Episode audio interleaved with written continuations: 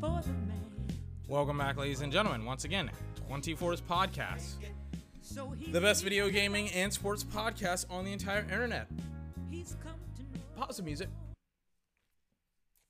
This is the now third time I'm having to make this podcast. I got 24 minutes in into the last podcast until I was disastrously distra- disastrously wrong, and then I was just like, all right, uh, looks like I got to um to freaking um restart, I guess. And here I am with my now new episode, third time, final episode in two weeks. Final episode on Pause My Music. Final episode of the next two weeks. I'm not coming back. He said he's going back to find. I'm, I'll be back March 3rd, first day of the combine, which is like a Thursday. It's like literally in two weeks. I'll be back then. Until then, I'm gone. It's been six long months. I'm tired. A couple of weeks ago, I was like, I don't even know if I can cast the Super Bowl. My voice was shot. I was like, I may not make it back. I may not make it home. Then I got through it, went through it, recovered. I'm here, casted it, loved it. Had a long six months. Try to take a break every six months. This is my six month break. But before we get into it, we're going to finish up the conversation around the NFL divisions. The NFC South and the AFC South. We're going to talk about all eight of those football teams today. We're also going to address the rumors about Sean McVay and Aaron Donald potentially retiring. Also, going to have a mock draft. Also, we're going to talk about Detroit as well because yikes, Detroit is ridiculous. Anyways, all that not even much, much more. It's probably going to be, I always say it's going to be a 30 minute podcast and then it turns into like an hour. This will probably be an hour long podcast. The final one for two weeks, ladies and gentlemen. 24's podcast.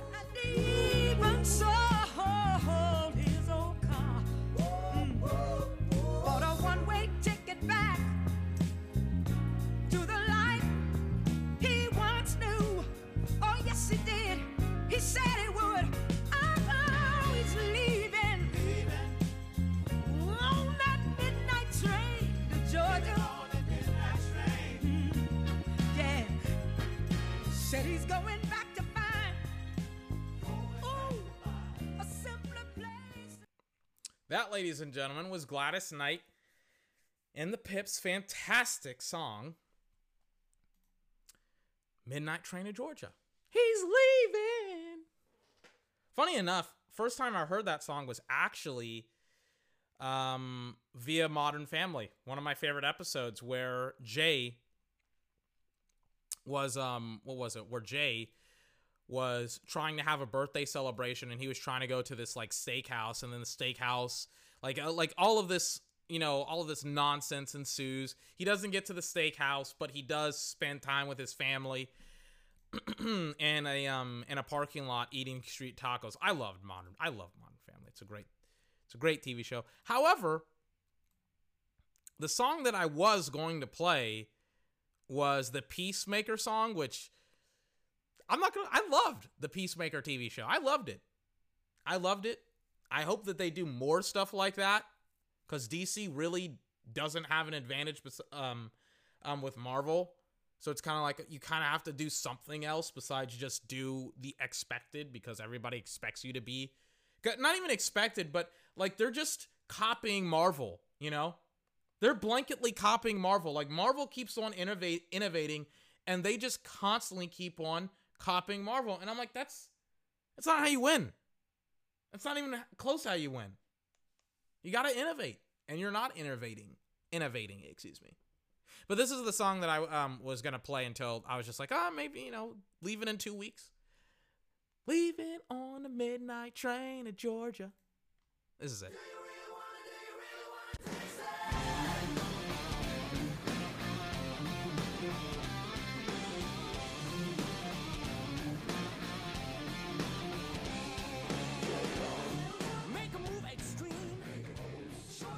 The Peacemaker opening scene. It's one of the um most unique opening sequences I've seen in my entire life. Like I, I, I usually skip the opening sequences, even if they're good. I usually skip it because I just want to watch the TV show. But it is a very, very catchy song. It's a very catchy intro. I love it. John Cena, I'm not gonna lie to you, he's kind of turned into a good actor. I saw Bumblebee and I was like, I hated the movie, hated it. Transformers fans loved it. I was like, why? It sucked. I love Hailee Steinfeld, Love Transformers. Hated the movie. But I was like, it was his best performance. This is my favorite part of the song.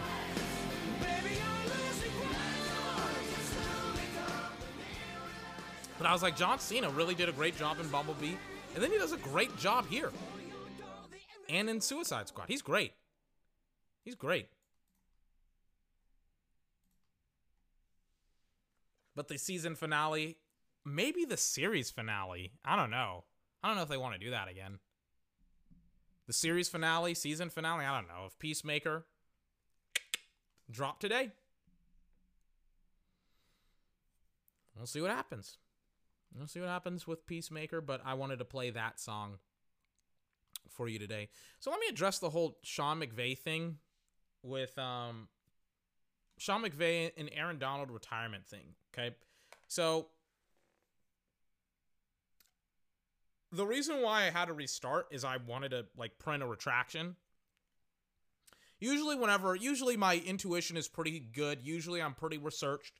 Usually, I vet some, I vet things. Usually, I know information about something before I talk about it, even if I have no, re- not even recollection, but even if I haven't like seen a clip, I I know enough about certain things to be able to like actually comment on them and react to them before I even like see the clip.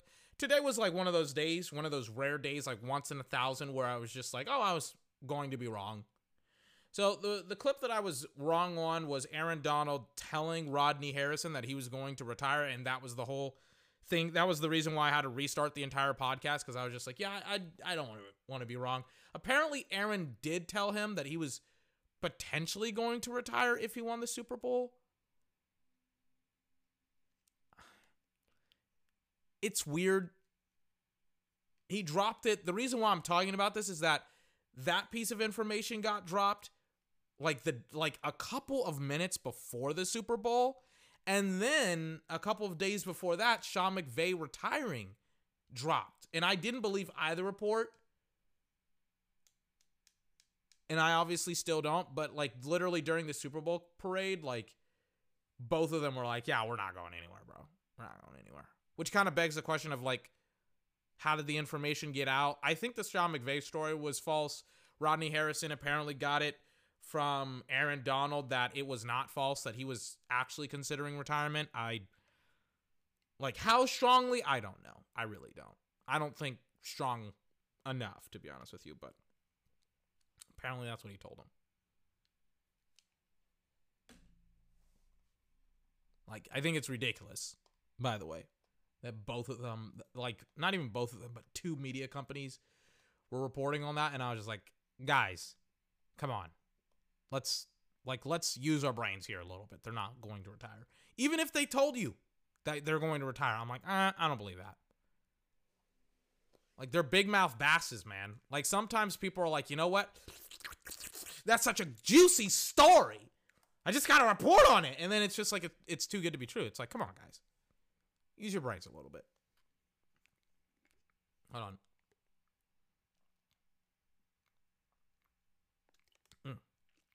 Took a swig of my Gatorade. I'm thirsty. It's hot. It's like that first day of spring in in Florida. It's so fucking hot. It's like a, it's a, you it's it, I can feel the the humidity. I walked outside and I fucking felt it and I was just like ah, it literally makes me wish for winter again. It's like this is the next six six to seven months of my life where I'm just like humid. It's hot outside. Like the weather just changed completely. It went from like being like oh like I have to kind of you know like have the heater on like a week ago to like now it's just like oh oh um uh it's freaking like like now it's like my AC constantly freaking has to be bumped down or bumped up. Or no bumped down. Like it's constantly on now because of how cold it is or how hot it is outside. I'm like what's the forecast in my area i'm like please be hot or please be cold.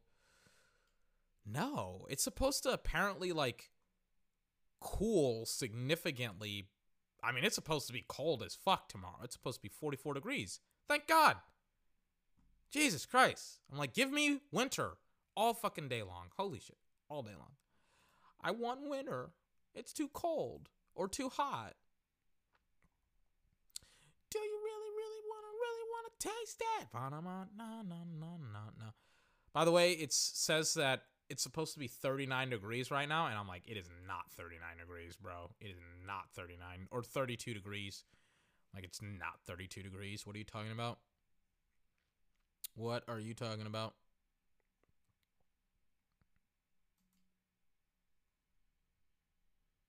supposed to be 60 in a week. Sorry.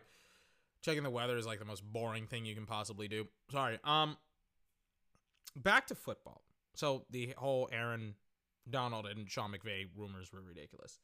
Also, I talked about yesterday how I felt that Kamala Kamalia Valea uh Kamala Kamala Valiava um the figure skater for Russia who was tested who tested positive for drugs. First and foremost, okay? I feel bad for her. I feel bad for her. She's 15 years old. I felt like she shouldn't have been able to compete. I was like, I don't mind athletes cheating. And I said it before. I said, I don't mind athletes cheating. But when you get caught, it's like there has to be some punishment. There has to be some repercussions. You have to de incentivize it. And for people that are like, you can't, you can't do that. It's it's not clean or da da da da da. And it's like, look, bro, we're playing at the highest levels of competition. You have to do what you have to do to win. Is it fair? Is it unfair? It's unfair. But guess what? Tagline of life. It's not fair. Deal with it. I didn't really care that she doped.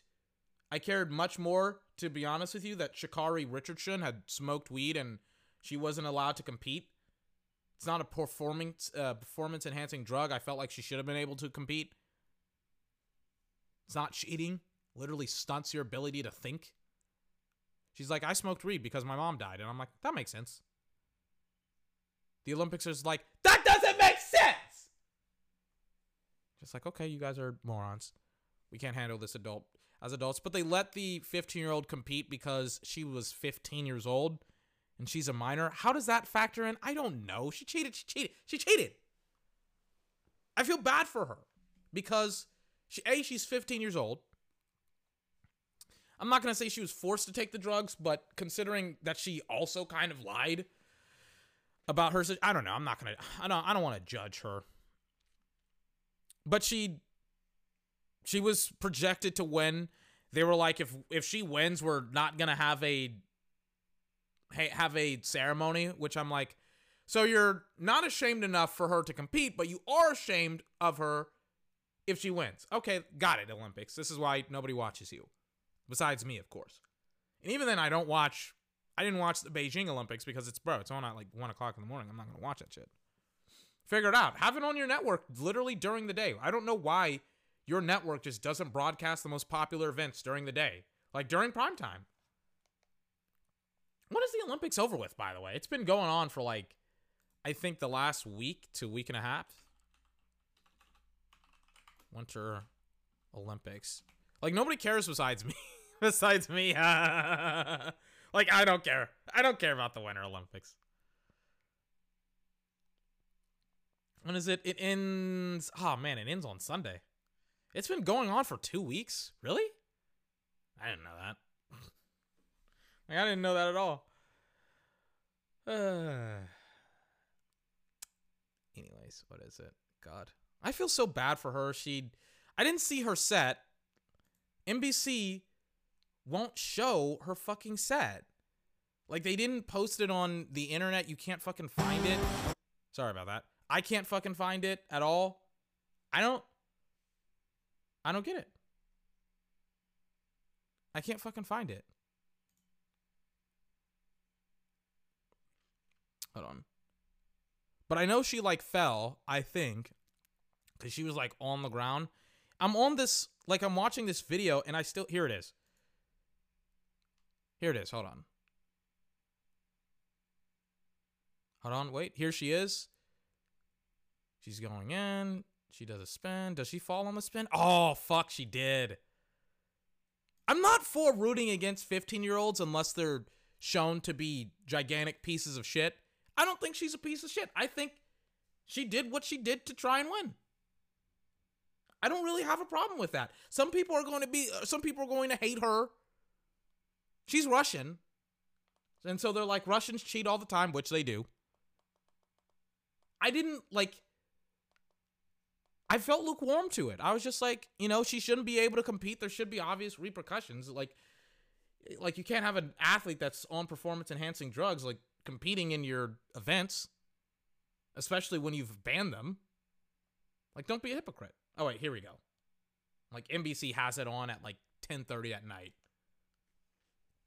And Mike Tirico looks very serious as if he's as if he's seen somebody get murdered and it's just like, bro, like stop being so fucking dramatic. You're not fucking you know, like you're not a drama show. Like I hate how dramatized sports are. It's like, dude, uh, this is a girl in a leotard skating. Like, come on. Let's be adults here. But yeah, I feel bad for her. She was 15. I feel like again, she shouldn't have been able to compete. I feel bad for her. She's 15 years old. It was obviously an emotion. Uh, like like there's pictures of her crying. There's pictures of her falling down. I feel bad for her. She's an awesome figure skater. Drugs probably. I'm like on drugs probably. I don't I don't Here's the thing. I don't know if she's an awesome figure skater without the drugs. I don't know. It's hard. Just like I like the Olympics is being so shady about this. I don't know if she's still on drugs or if she's now off the drugs and she's clean. I don't know. I don't know why she wouldn't be on drugs, to be honest with you. But again, she's 15 years old. I love that she did everything possible to try and win. I love it. But you know, uh, uh, she probably shouldn't have been allowed to compete in the first place. And by probably, I mean definitively and definitely should not have been allowed to compete in the first place. Her Russian teammate did win, so, you know, Russia won it. But I mean, yeah, I mean, I saw her figure skating and I was like, she's pretty damn good. And in the back of my mind, I was like, I kind of hope she wins just to piss off the Olympics and things of that nature. I love the hypocrisy of the Olympics of like, we're not going to show this girl winning, but we will show her winning. I was like, I kind of hope that they don't have it. I'm a dragon of chaos. I'm. I love chaotic events. I I love things getting messy. I feel bad for her. She was only fucking 15 years old. Shouldn't have been able to compete, but you know. Okay, here it is. Finally. I'm like, somebody has the clip. Or is this it? Is this when she falls? No. This is like her, where is it? I don't know. Oh no, this is her like a month ago. Again, she's awesome. God, I don't think I've ever been into figure skating before. Never gotten into it. Never cared about it. I may have to watch some figure skating stuff. It's so it's such a good drama field thing event. The casting, I love it. The outfits, the skating, I love everything in figure skating. It's so awesome. Not a, it's like um cheerleading, which I do love competitive cheerleading. I talk about cheer all the time on this show. God, the new season of Cheer was so sad. By the by, I saw the new Kanye West documentary last night hour and a half, saw it all. It's like the first thing of it's the first episode of what is it? Sorry, that was my ring. Of like um three episodes. It's the first of three. I watched it after seeing Kanye West walk into a Roc Nation meeting. Rock and and they go into greater details during the documentary.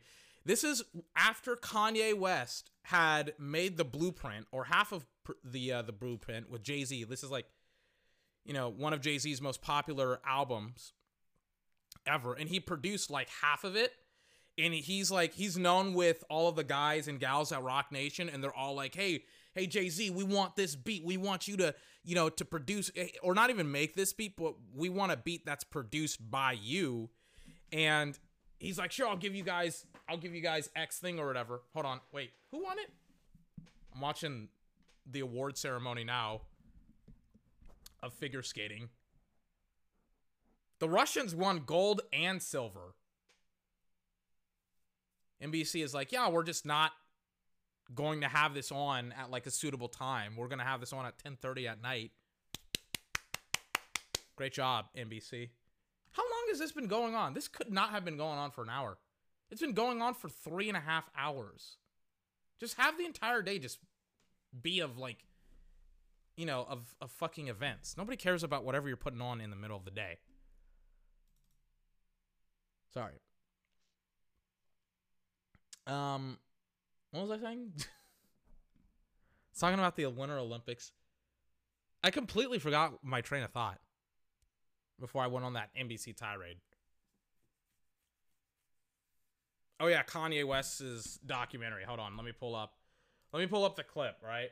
I played it last night, like middle of the uh of the podcast, because I saw that it was trending on Twitter. I was like, holy shit, I gotta talk about this. Hold on. let me pull it up.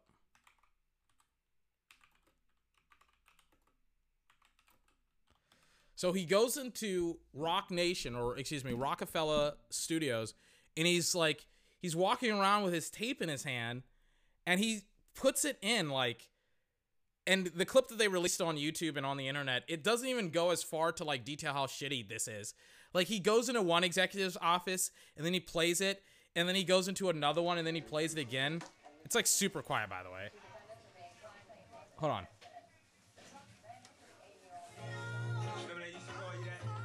So this is him in the office. He has retainers in his mouth. He's like, I'll take out my retainers. I'm gonna rap for you. All falls down. Chaka Pilgrim, who's like an executive at Roc-A-Fella, Roc-A-Fella, Roc Nation, right? Roc-A-Fella. Rock, I, I don't know. But he's like in the office, and he puts his tape in a CD player, and he's rapping one of his most popular songs from I think it was what College Dropout. One of his most popular albums, by the way, at the time. One of the most popular albums at the time, by the way. Well, he's just rapping one of his most popular songs, and she cannot be bothered. It's like, wow, this is why nobody wants to work with music because they have to deal with people like you. Like this is why Cleo's. I went on like a very long rant last night as well. Like this is why Cleo Sol and Napoleon the Legend can't get fucking record deals. Or technically they can, but they don't want to work with people like you because you guys don't understand what makes great music. Oh my god, hold on. I'm like, where's my remote?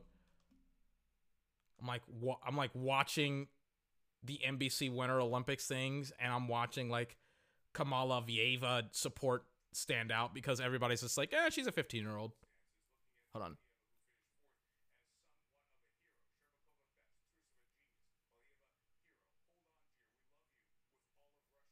Hold on.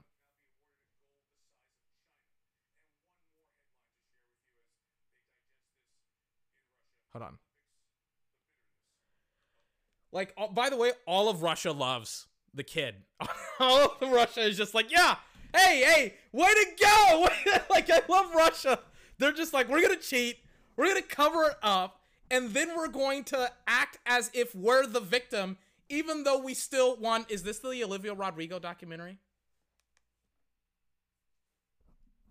God, now everybody's doing this. Like Billie Eilish did a documentary. Oh my God, she's gonna, gonna release it on Disney Plus. Yes, I'm so excited for this. Oh my God. Sorry, I'm all over the place. Let me go back to Kamala Valava. Um, now Russia is just like, yep, we're, we're gonna come back. We're gonna win more golds by cheating, by paying off refs, by screwing over the American. Russia, you're not gonna get away with nothing. Sorry, my American came out. I'm like, Russia. I love how Russia is like, we're gonna send a, a player or an athlete over who is on performance enhancing drugs. Uh, then we're gonna hide the test results because we know she's gonna test positive. Then when it gets found out that she gets tested positive for performance enhancing drugs, The, um, and after the Olympics are going to let her compete. She doesn't perform well under the pressure, and then we're going to shroud her with support, even though we still won gold and silver. You gotta love Russia. They're like, we're gonna win. We're not even gonna win. We're gonna freaking, you know, we're gonna cheat. We're gonna lie about cheating. We're gonna cover it up. We're gonna get found out. Our athletes are still going to be able to compete, and we'll still be the victim about it. I love Russia. Oh my god, Jesus Christ, Russia. oh my god, they're such hypocrites. Uh, not even hypocrites, but they're just ridiculous. They just live in this other reality where they get to do and say whatever they want. We're not trying to invade Ukraine. We got terroristic threats. I'm now getting into political stuff. They- They're like Russia got this um Russia got this is kind of funny, but this is also politics. But like Russia got if you don't know what's going on in, in Ukraine, you probably don't because you're like like I come here to avoid sport uh to avoid politics, not talk about them. But like Russia they started to like mobilize troops and stuff like that near the Ukrainian border. And then they got like a report. They released this report saying, We think there's terrorists in the town that's literally right next to all of our troops uh, on the border of Ukraine. We, we have to invade now to stop the terrorists. And it's just like, Russia, we know what games you're playing. Stop trying to lie. Stop it. Stop it. Stop it, Russia. It's very obvious. You're not even good at lying anymore, Russia. Stop lying. Not even good at it. Anyways, um, Olivia Rodrigo's new documentary is coming out. I still haven't seen Billie Eilish's, and I love Billie Eilish. Hold on. It's on Disney Plus too. I've got my driver's license. Hold on. Jesus Christ.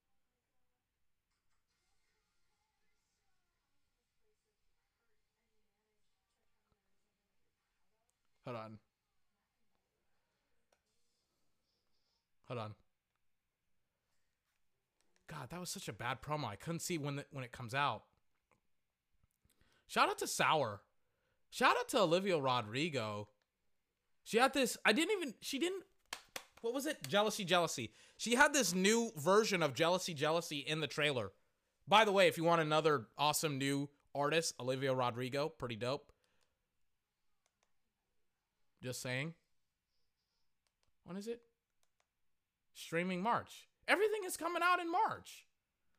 Moon Knight is coming out in March on Disney Plus, ironically enough. Olivia Rodrigo's new album, or not new album, but new movie thing is coming out in March. I'm very excited for it. So much good stuff coming out in March. I'm very excited. Anyways, I feel like we haven't talked about anything sports related yet, really all podcast long. That's not intentional. But yeah, I mean, Olivia Rodrigo, not even Olivia Rodrigo, but Kamala Valava, 15 year old. I hope she doesn't compete in an Olympics for like in the next Olympics, or I, I, don't, I don't know what the Olympic Committee are going to do. They're probably not going to reel out a harsh, a harsh freaking punishment for Russia. I love how this is like I love how Russia cheats and they're not very good at cheating. they're not good at cheating. Russia, you idiots. Russia, you suck. they're not good at cheating. Like like I have all of the countries. they're not even in the top five. they're not even in the top five. Oh my god. They're like, you know what? We're gonna send our athletes that cheat anyways. They only have five gold medals. oh my god. Oh Russia, hold on, I gotta turn on a fan. It's way too fucking hot and humid in here. Russia, Russia only has five gold medals. They're like, we have to cheat to get our one gold medal 24. Just let us get one. Oh my god. Uh, the United States, we don't cheat. We have eight. We have eight gold medals. Suck it, Russia. You have 12 bronze bronze medals. Oh my god. We have eight gold medals. Oh my god. Eight. We're like six behind Norway and Germany. Russia's not even in the top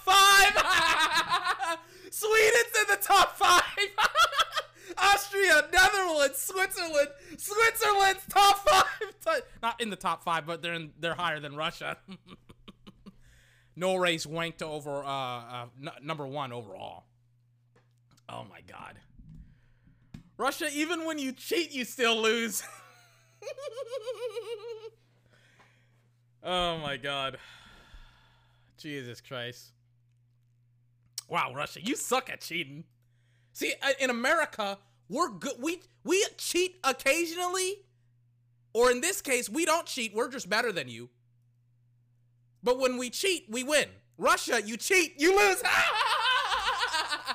you're you're like, well, you know what? You know what? We have to support our girl because uh, she lost, and it's our fault because she probably. Let's just be honest. She probably would have won, even without cheating, which is one of the weirdest things ever. Like, I mean, I don't want to say that because, truth be told, like maybe she, maybe the performance enhancing drugs affected her more than we think or I think.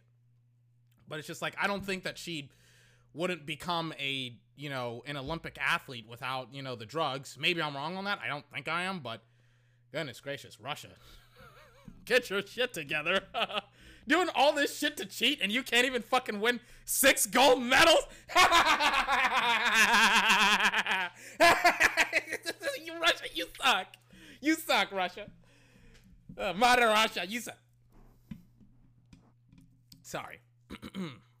but I do feel bad. You know, I feel I don't feel bad for the country. I laugh at the country. Ha ha ha ha ha. America. Dun dun dun dun dun dun.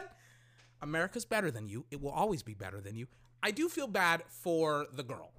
I do feel bad for Kamala Valieva. She's 15 years old, and I don't know if she was forced to do drugs. I would probably assume so. Um, but she also took drugs and can't necessarily do that. But you know, I feel bad for her. I always feel listen, I always feel bad for minors in very in situations that they probably got taken advantage of. If she was an adult, kind of a diff, different situation. Again, she still sh- shouldn't have been able to compete, but yeah, I mean, I feel bad for her.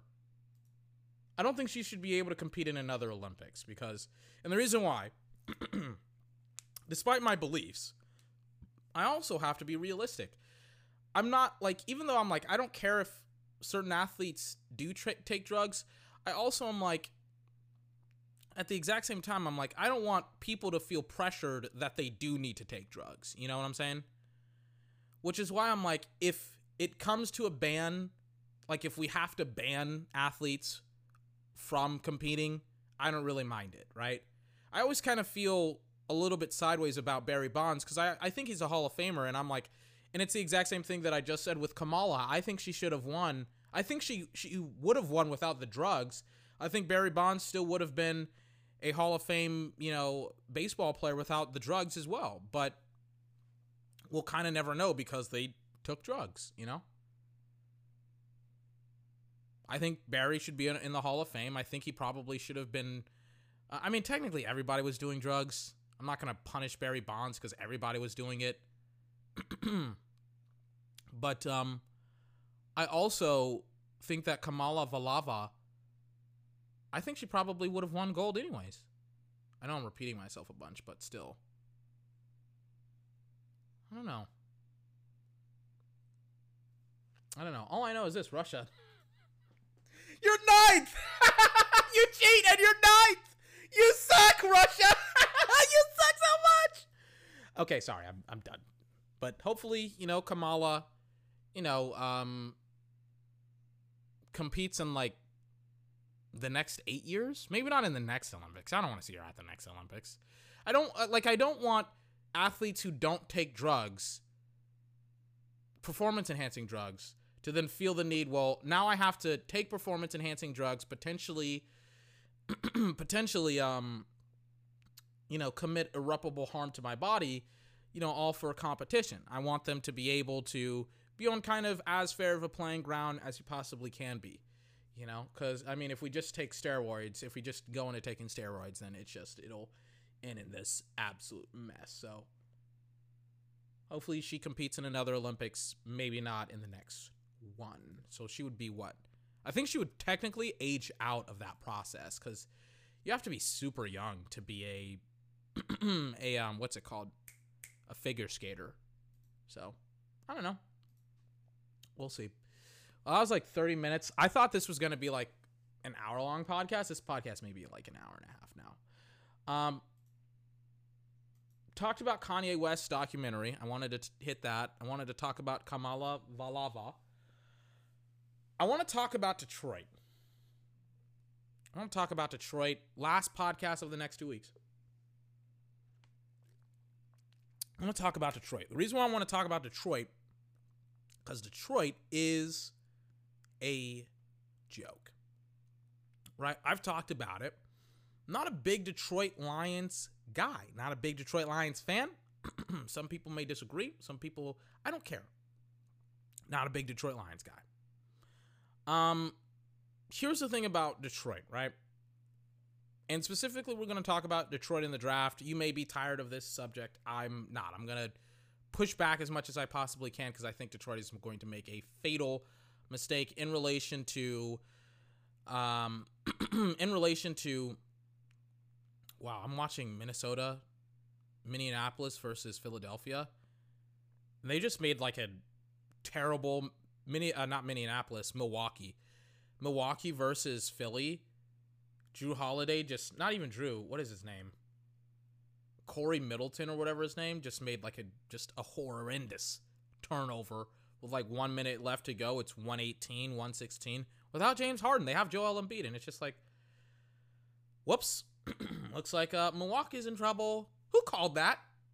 Oh, I did. I called they would be in trouble. We're also going to start implementing basketball into the podcast. I've been watching basketball for like the last month and a half as like the NFL has kind of um, started to die down, I'm like, oh, like let me watch basketball, and I've essentially tried to watch like a game a day for like the last two to three weeks. So what? That's like, except on Sundays because they don't, they wouldn't ever try to get in the NFL's way. So it's just like essentially been like, um, I don't know how many games, maybe like 20 games, something like that. Not a lot, but it's like enough for me to be like, oh, okay, I kind of understand what's going on. I don't know any of the rosters at all. That's a foul. That's a hard foul on Jrue Holiday. It's like 41 seconds left in the game, and then because he just fouled, they're now on the bonus. They get a shot clock reset. It's a 118. It's 116. Milwaukee's down. Sorry, but um, let me swing all the way back to Detroit here. Let me talk about Detroit. So once again, everybody keeps on saying, "Well, we don't need a quarterback if we're Detroit," and they give me all these bogus, terrible reasons, and I'm like, "Look, you guys have no idea." Joel Embiid has 40 points, by the way, 14 of 21. Joel's literally his beard is sweating. He's so exhausted. I feel bad for Joel Embiid, and also good because Joel Embiid was like a question mark at center for years and now Joel Embiid has actually become a great center. I do feel bad that he never got that date with Rihanna, but I'm also happy that Rihanna is with ASAP Rocky because it seems like they like each other, but God. I kind of like I kind of like laugh at Rihanna a little bit because she she wanted to little bro him. She was just like, you know, I'm gonna little bro Joel Embiid uh, like he was just like, "Hey Rihanna, you know, you want to go out on a date with me?" And she's just like, "Talk to me when you become an all star." And then he did, and he's like, "Hey Rihanna, what about that date? Come see me." And then she didn't respond. she didn't respond at all. Oh my god. Oh god, I love Joel Embiid. He changed like his Twitter bio, or not his Twitter bio, but like I think his Twitter, one of his um, like his username is like Joel Troll Troel Embiid. I'm like, that's that's pretty great. I love Joel. Yeah. He's like hurt all the time. He was overweight, and now he's like one of the best players in basketball now. Shout out to Joel Embiid. Back to Detroit and their terribleness. So Detroit, they wanna, you know, they wanna do all these weird things. You know, in the draft, they think that they're knowledgeable about the draft. They're not. And they want to try and talk to me about I want to try and talk to me about quarterbacks in the draft, right? They want to try and tell me somebody who has studied quarterbacks in the draft for the last 20 years that knows the historical context of quarterbacks in the draft for the last 20 years. Um, they want to try and tell me that I'm wrong. now, what I mean by historical context of quarterbacks in the draft for the last 20 years, what I mean by that is that let me give you not a broad and general clue. Wait, it wasn't a defensive foul? It was an offensive foul on Joel Embiid? That's stupid. Doesn't matter. Milwaukee still doesn't get the ball. Or more specifically, a jump ball situation happens. Anyways, Detroit, they want to try and tell me, well, guys, look, we we don't need a quarterback. We can build the team. We can win seven games. We can do this, that, and the third. With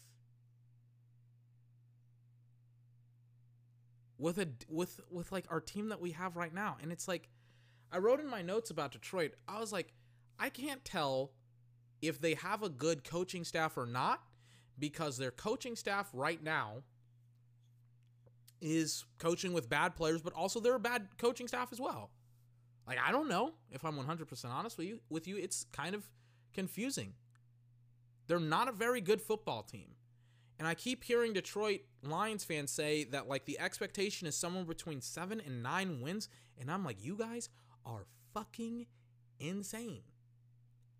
Insane if you think you're going to win 9 games next year well, oh, if we go in the draft and if we get these guys in the draft and da da da da da, like, let me help you out. If you're a Detroit Lions fan, let me help you out here. Okay? You guys don't have a quarterback. You guys don't have a solid running game. Your tight end core with TJ Hockenson is questionable. You only have one wide receiver. You have one corner potentially in Ifeatu Melifonwu who's had good reps, not good games. Okay? Then on top of that, you don't have a linebacker, but that's the least of your worries. You don't generate pass rush consistently. Alim McNeill is one of your best players on your defense, and he's a defensive tackle who's supposed to stop the run. And safeties don't matter, but you don't even have a safety as well. You don't have anything on defense. but it doesn't matter. Do you want to know why it doesn't matter? Because you don't have a quarterback. I love all of this uh this kind of, you know, this this weird behavior where people are like, you know what, we we don't have any players on defense, which you don't, but we also don't have a quarterback, so let's go out and get some defensive players. And it's just like, look, guys, uh, look at Denver. They have actual pieces on defense. They have, and we went over them last night. They have Justin Simmons. They have a safety. They have Patrick Surtain. They have a corner. They have Bradley Chubb. He's an injury-prone player. In my opinion, I don't think he's a good. I don't think he's a great player. They have all of these offensive weapons. They have a wide receiving core. They have a running game. They do not have an offensive line. But do you want to know what? They don't have a quarterback. They tried with Teddy Bridgewater, then they tried with Drew Lock. Neither one of them was successful. Where was Denver in the playoffs? Okay? Vikings, people want to talk about Kirk Cousins. Kirk Cousins will also lose you some games. Justin Herbert as well. He played inconsistent. I saw Sam Ocho or Ocho say that Justin Herbert was a top two quarterback in the draft, or excuse me, in the NFL. And I was like, you obviously haven't watched the Chargers very much this season. Then uh, to make matters worse, he didn't have Patrick uh, Patrick Mahomes. I was about to say Surtain. Patrick Mahomes in the top five. Sam Ocho, you're an idiot. or Acha, whatever your name is, you're an idiot. But it's weird for me as an analyst, whenever I hear other analysts say, I don't need a quarterback or you shouldn't go out and get a quarterback, and then we should wait to get a quarterback. And it's just like, what? You guys have been saying, you guys being Detroit, you guys have been saying, we will get a quarterback in the next draft every year for like the last two to three years. You've been saying that consistently. You said it in the Justin Herbert Tua Tagovailoa draft. You said we're going to get a quarterback in the next draft. Did you get one in the um in the last draft with Mac Jones, Justin Fields, Trey Lance? Did you get one with all those guys there? Did you get one? Last time I checked, you don't. You have Jared Goff. And so what a lot of people will say to me is they'll say to me, "Well, 24, uh, Jared Goff is a suitable backup quarterback." And I always tell people this. I always say people like he had a stretch of four games. Like Detroit Lions fans are insane analysts are insane. He had four games at the end of the season where he played like an actual quarterback. Check this out, Playboy. He had 19 touchdowns, eight interceptions. All of that production that he had in the last four games, in fact, excuse me, all of the positive production that he had, he had nine touchdowns in four games. All of that came within the first four, the last four weeks of the season. It's terrible. He had 19 touchdowns. He had nine of eight touchdowns, excuse me, nine of 19 touchdowns in four games, and that was the final four games of the season. And people will say this weird thing to me as if momentum carries from season to season. It does not. The Bengals were 6 and 10, and then they went freaking, what is it, 10 of 7? And then they went to the Super Bowl? Momentum doesn't carry. It doesn't. Tampa Bay went to the Super won the Super Bowl. They lost in the second round of the playoffs. The Chiefs have gone to the AFC Championship game every single year for like the last three years. They got eliminated, or not to the um, AFC Championship game, but to the Super Bowl three years in a row, or two years in a row. This last year was their was their um was the first year in like three years that they didn't go to the Super Bowl. Same thing with Green Bay. I think they've gone to the NFC Championship game three years in a row. They didn't go to the championship game this year as well. Momentum doesn't carry, folks. Or more specifically, momentum isn't a real thing. And some people will say, well, some of those teams have consistently gone to X thing, right? To X thing. They've gone to the Super Bowl, they've gone to the NFC Championship game or AFC Championship game. Problem is, those are good teams with good players and most importantly, good quarterbacks. Which you don't have a good team, you don't have a good quarterback. Like some people want to completely denounce that Joe Burrow just took his team that was 6 and 10 to the Super Bowl and they'll they'll say, "Well, we don't have a Joe Burrow." And it's just like you're missing the principle. The quarterback is the most important position on the football field. Without it, you suck. Some people will say, "Well, with the quarterback, the Jag sucks this year." Yeah, because they're a dumpster fire of an organization, just like Detroit. Matt Stafford, so people have been calling him a Hall of Famer for like the last 5 days. He goes to a good organization. He's a Hall of Famer. He stays in Detroit. He's like an average to below average quarterback.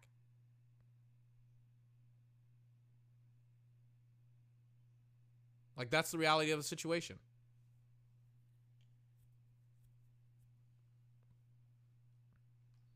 Let me show you something here. So, Detroit media saw this clip today from Detroit talking about Jared Goff and how they should not draft a quarterback. Let me show you something here. Let's let's play the clip. Let's play the clip. Let's hear Jordan let's Love. Hear, sorry about Why that. in the hell What playoff ready? Fuck, stop. Let's hear them talk about how they shouldn't draft a quarterback and how that's wrong for the Detroit Lions as a football team. Let's listen in. Of a rookie quarterback starting. You talked about. So glad you brought up Patrick Mahomes. You could bring up Jordan Love. Why in the hell anybody can evaluate Jordan Love? But what ha- makes you have confidence in Jordan Love working out? It's because the Packers, if Aaron Rodgers leaves, he'll be walking into if they franchise tag Davante Adams, they'll have a run game. They'll have Davante Adams. They'll have an O line. They'll have a, a serviceable defense. Great head coach.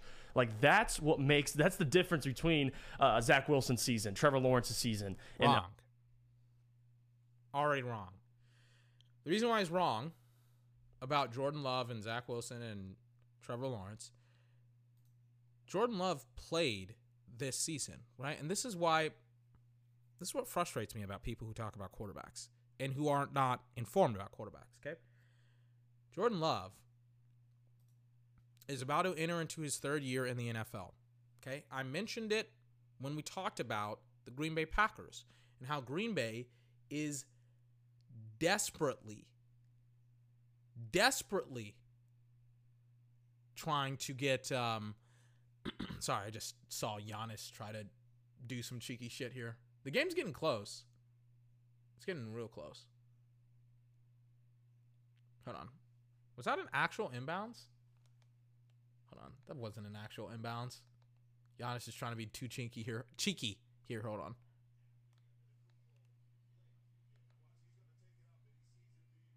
Hold on.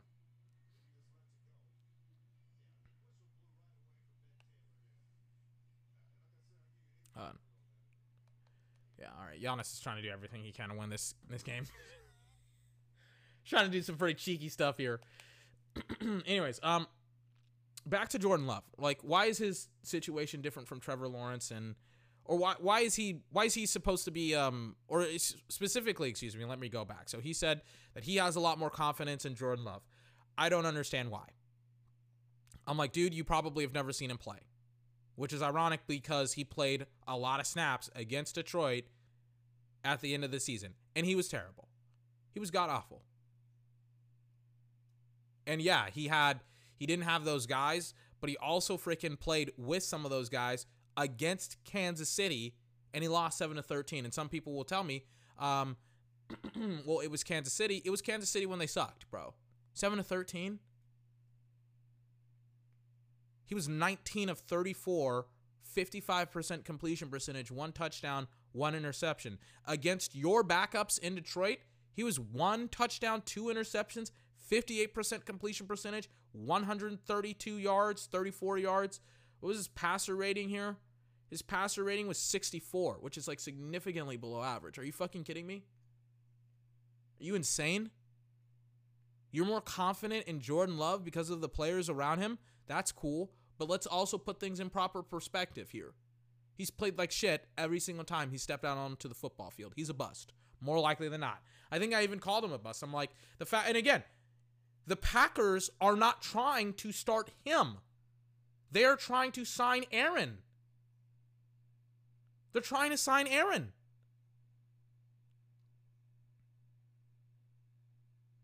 Are you insane? They're trying to give Aaron Rodgers $45 million annually. Why would they have, con- if they have so much confidence in Jordan, why wouldn't they start Jordan? That's Patrick Mahomes' money. Two years ago, they were like, we're moving on. Now they're like, eh, we like Aaron. We like him more than the guy that we traded up for in the draft.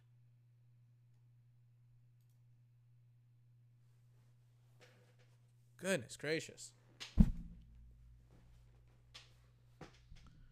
Oh, God. But it, it continues forward from there, by the way. That Jordan Love, is, he has a lot of confidence in Jordan Love, even though he's done nothing to exhibit any any form of competency on the football field. Let's continue forward.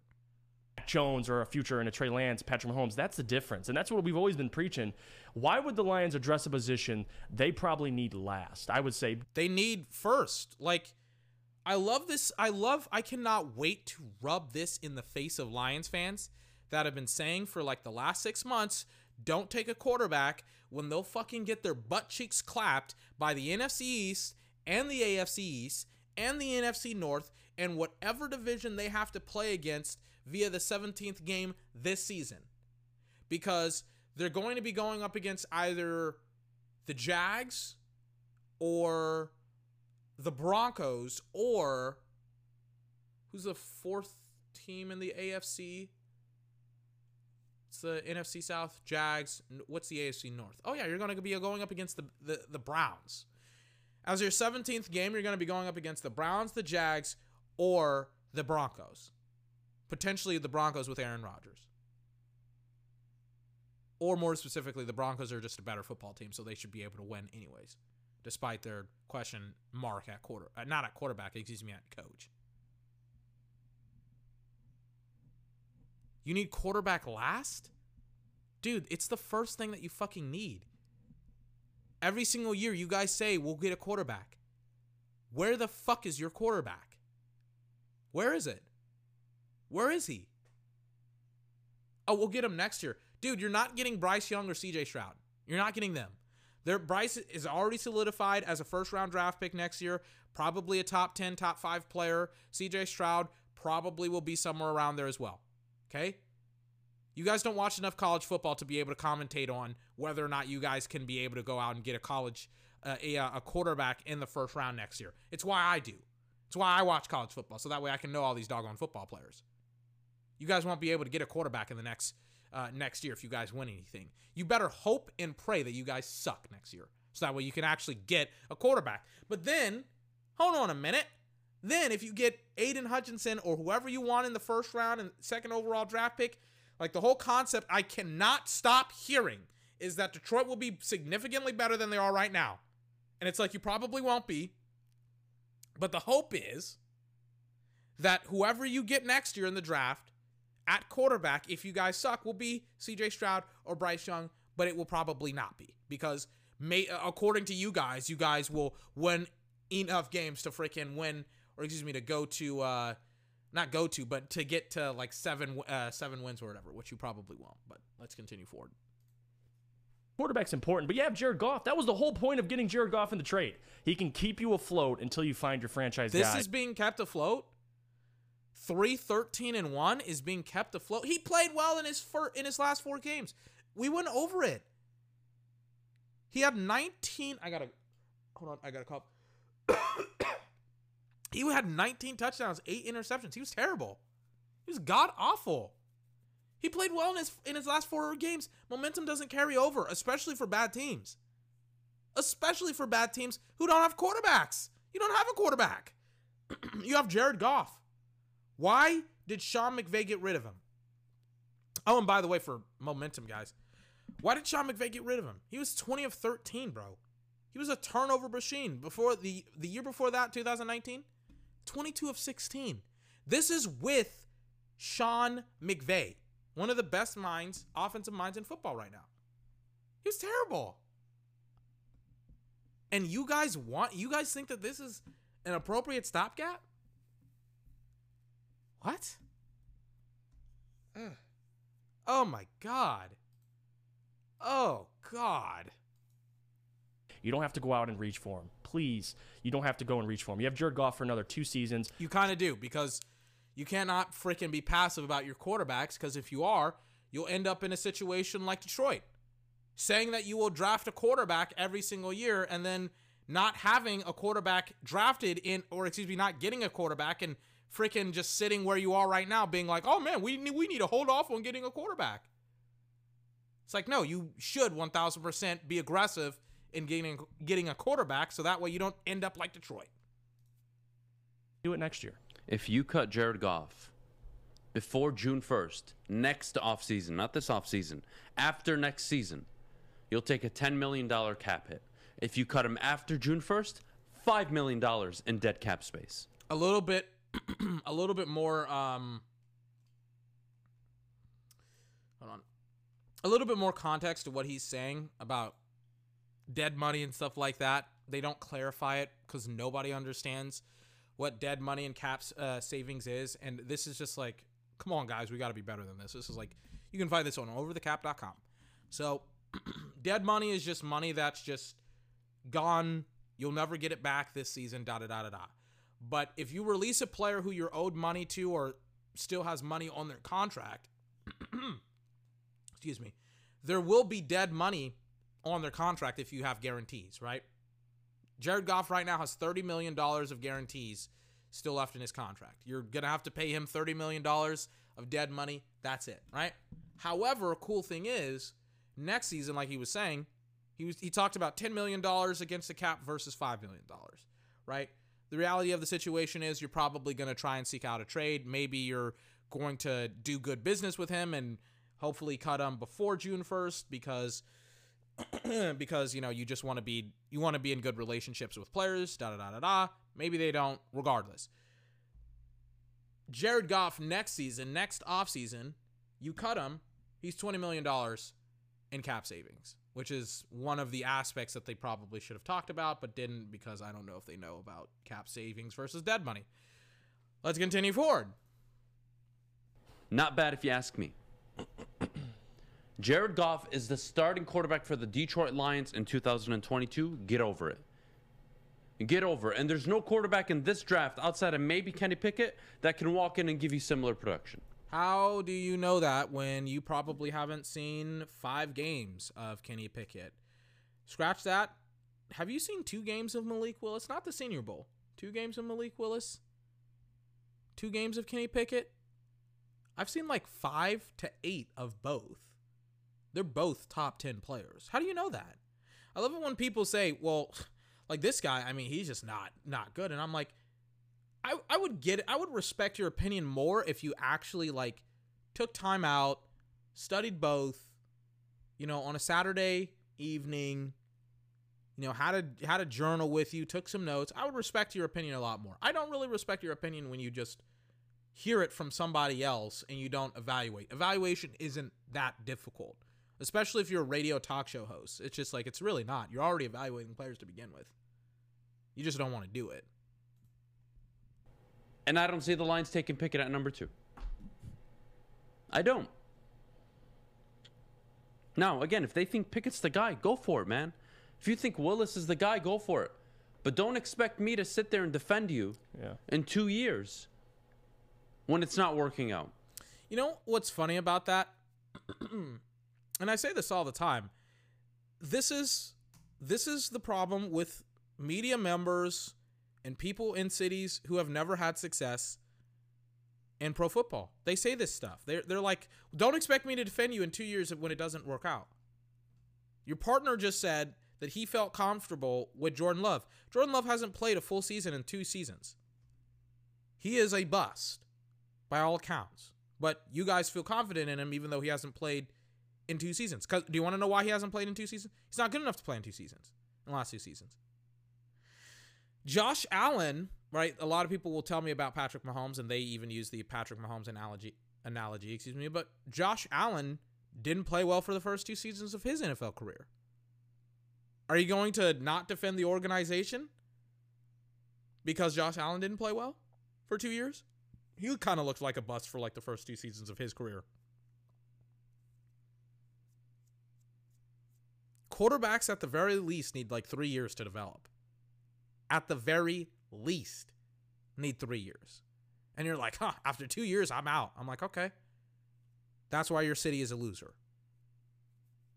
Or that's why your city loses so much because you guys have lofty, unrealistic expectations. And you're like, well, if they just don't blow me out of the water in year one, then they suck. Continuing forward, let's listen in. because you were ignorant ignorant enough to think, all right, Jared Goff was three and one down the stretch. I saw him play really good football. We have a run game. We have an But talk to me about, and I hate this three and one down the stretch. Talk to me about what happened against um, the Steelers, for example. Talk to me about that game, which was literally um, on November fourteenth, his sixth game in that four in the it, like it was it was one of his final games of the regular season. Talk to me about that game. Talk to me about the Rams, or the Bengals, or the Vikings or the first game against the Packers where he played relatively well and then he collapsed and he did Jared Goff things. Talk to me about those games. Oh, also talk to me about how he was wasn't he injured? How many games did he play in? It looks like he may have been injured. Well, maybe not. 1, 2, 3, 4, 5, 6, 7, 8, 9, 10, 11, 12, 13, 14. He missed three games. Talk to me about what happened then. Talk to me about how his head coach was just like, Jared's got to play better. We need him to play better. Talk to me about what happened then. Okay. 3 and 13. He he won 3 games. That he won the final 3 games or technically he went 3 of 1 in 4 weeks, final 4 weeks.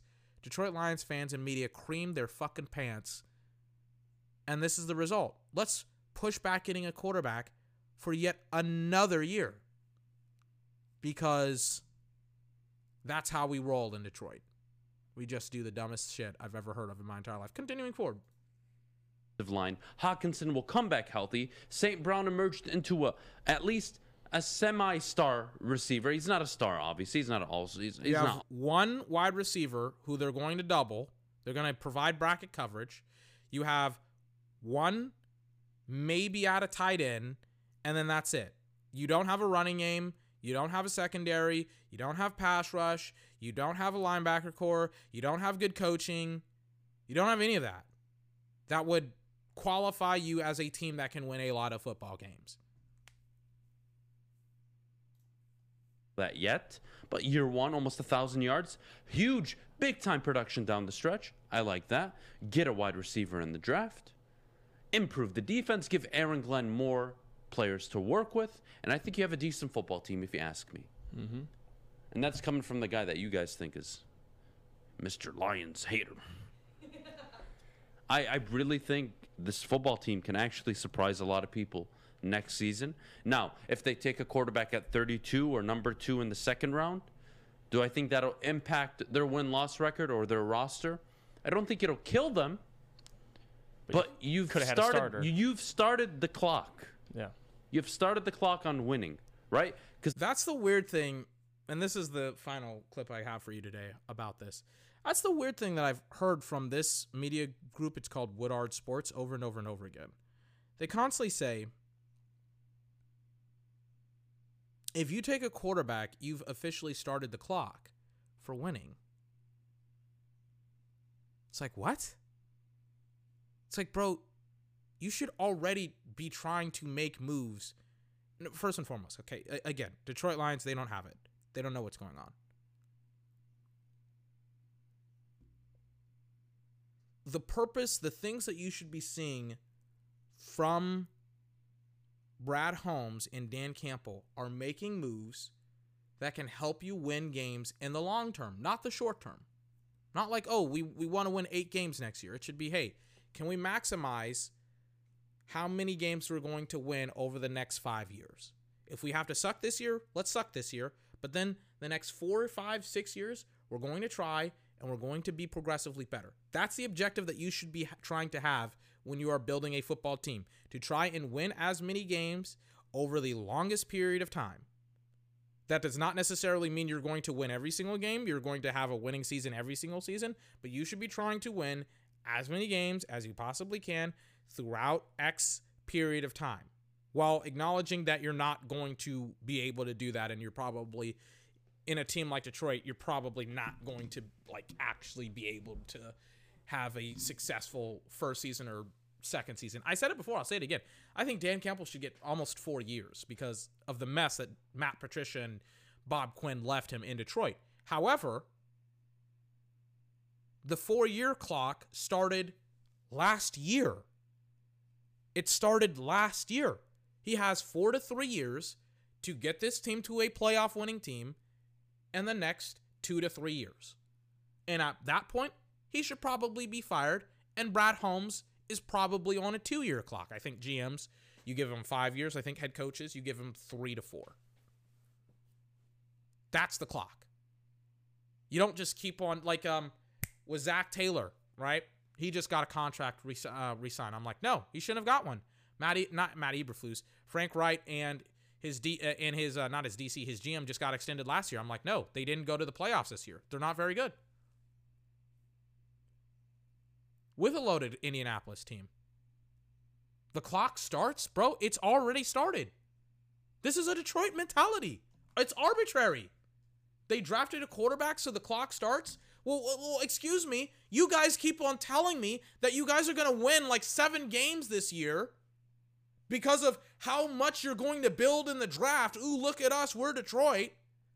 Shouldn't the clock be started this year? Is there anything else? I want to do my mock draft. I want to talk about the NFC South, AFC South. Let's just make sure there's nothing else. I know now next year, Jared Goff will be the starter. We're going to cut him after June 1st, and we're going to let the second year quarterback take over in 2023, and we're going for it. That's what you're telling me. That's what you're telling me with these moves. Yeah, it's like the Packers. They took Jordan Love. I would say Matt Matt LaFleur. If Aaron leaves, he's on the clock. Like, well, I want to see how this works out with Jordan. I Love. think it's What? If Aaron leaves, you're on the clock? What? What? He's all like like oh my god, you guys don't know how to win in this league. You don't know how to win. It's the blind leading the blind. It's like he's been on the clock since his first year. It's a constant evaluation. I'm done. I can't. I can't stand these people. I can't stand these people. I can't stand these people. I, I can't stand Detroit Lions fans. Oh my god.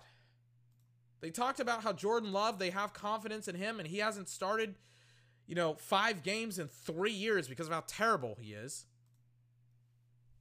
Jesus Christ, dude. Unbelievable. I cannot believe how bad that. Like, I, I- just cannot believe. I, I cannot believe how bad they are. They're just doing basic things. Basic things. Oh God. Anyways, I got a mock draft for you today, and I was planning on doing this, and I did this in my journal, and it didn't work out well. I completely forgot about Kyle Hamilton, and and uh, and that was incorrect. But I wanted to I want I still wanted to do a mock draft anyways because I feel like yeah, like I just wanted to put something out there and I kind of wanted to give you my perspective on the uh on the draft here and certain teams and certain players. Like if I'm to be critical of people and things of that nature, I like I should also come up with you know my own analysis and things of that nature and I believe in um and providing solutions to problems and not just complaining about certain things as I'm watching Brooklyn go down to uh, to Washington, which is fine. Brooklyn went down to Washington tonight.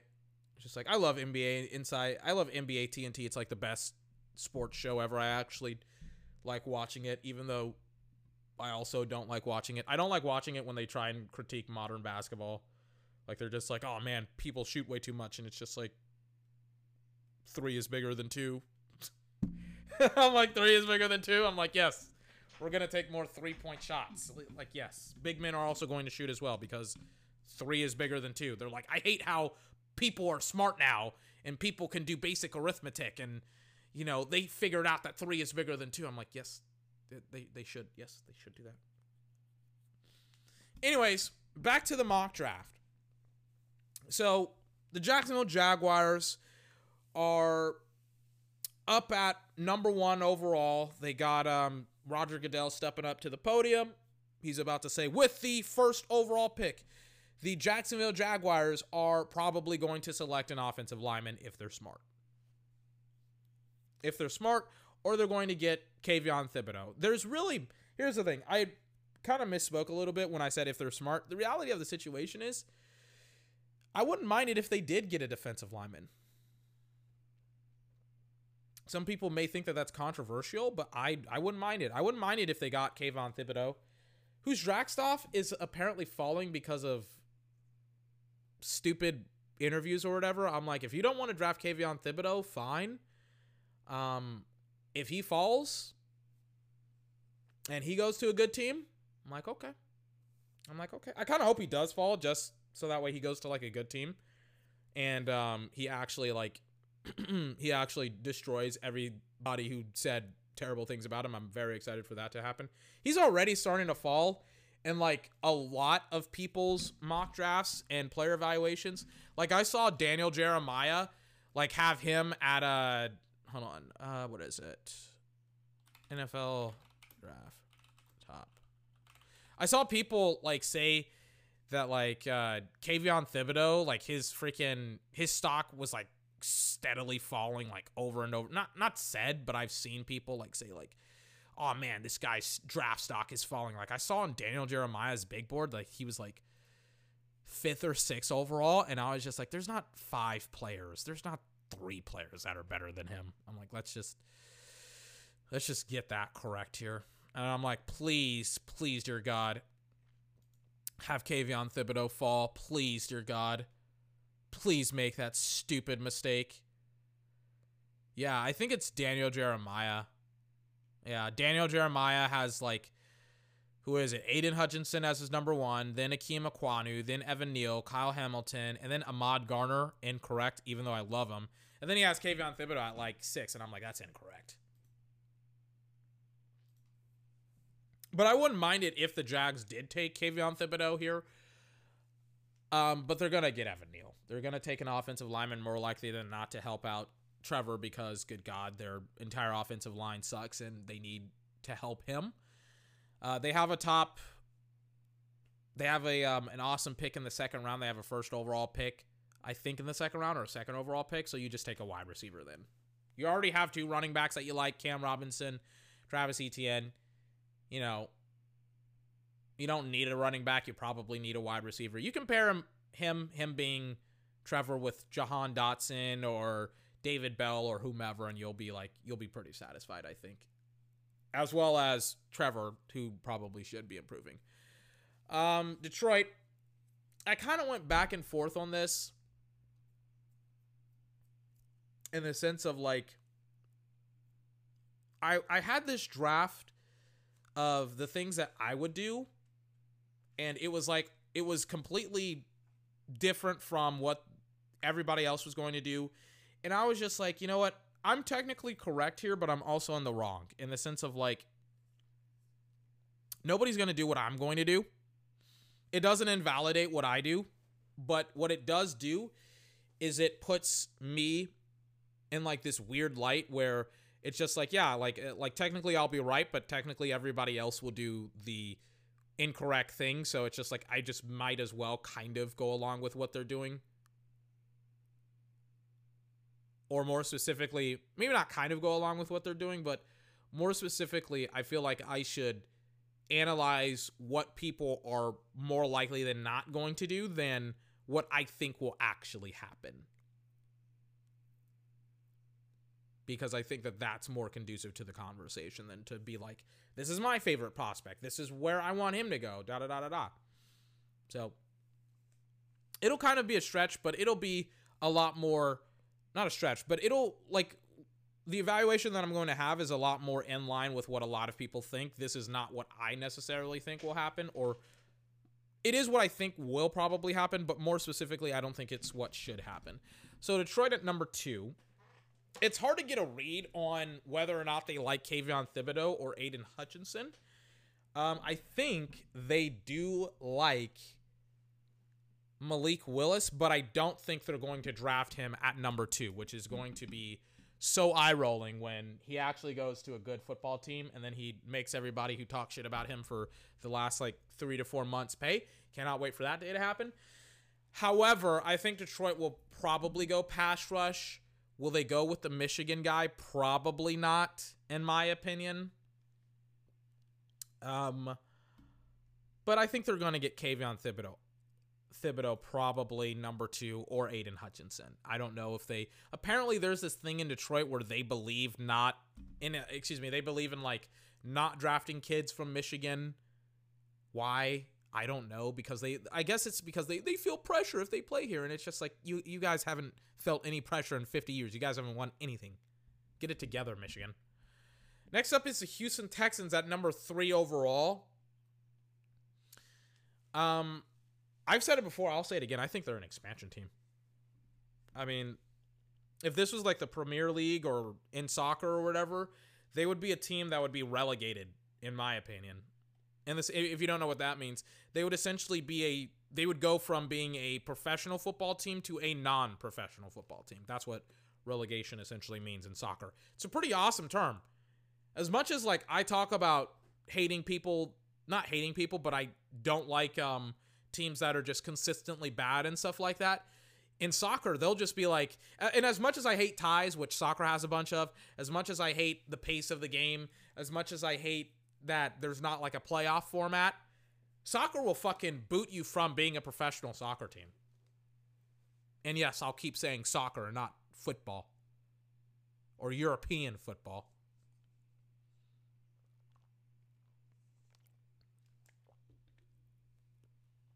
But yes, I think the Texans are.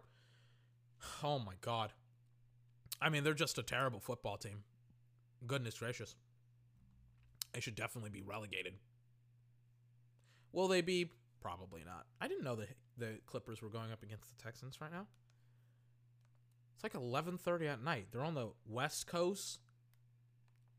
The game is still going on inside the NBA is like is like uh it's done right now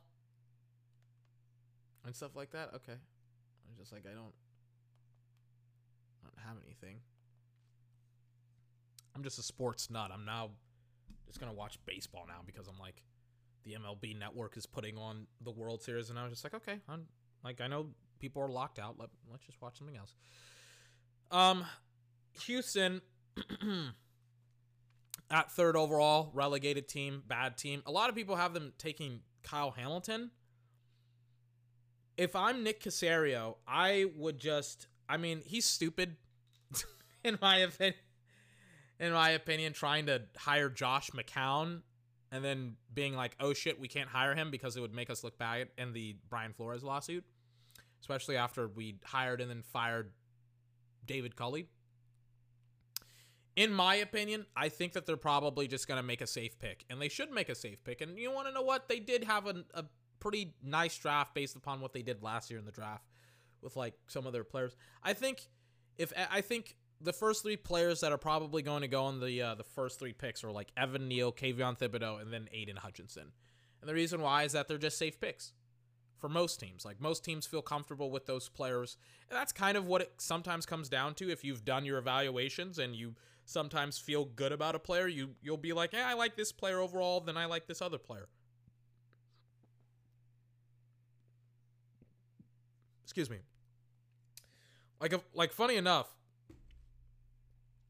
when I was doing my mock draft, I had actually I'd actually like um started to have Derek Stingley fall, and he'll fall here probably here, maybe I don't know. But he like started to fall in my mock draft because I just I didn't trust him as a player, and I felt like I'd done enough work on him to know that he probably wasn't a top ten player in my draft, in my opinion. In other people's draft, maybe not. I'm watching the MLB network. I'm supposed to be watching the World Series, the Texas Rangers versus the St. Louis Cardinals. Some weird reason, I am not watching the World Series. I'm watching analysis of the. This is why nobody watches your. This is why nobody watches baseball. I'm trying to watch baseball. I don't watch enough baseball, and I'm trying to watch more baseball, and they're showing me highlights of more games. I want to watch baseball. Anyways. Number three, I think the Texans, they're probably going to make a safe pick. They're not going to select a quarterback. And uh, they're going to take Aidan Hutchinson, probably. Or Kayvon Thibodeaux or Evan Neal. Because um, they're cowards.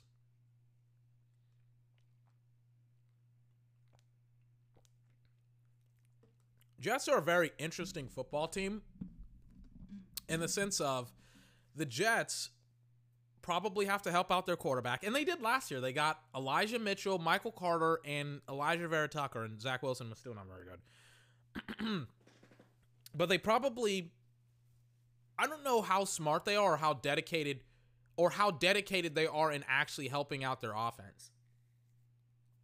Like are they cuz the funny thing is, you know, Dallas was like, "Look, our offense is great, our defense sucks. We are going to help out our defense as best as we possibly can.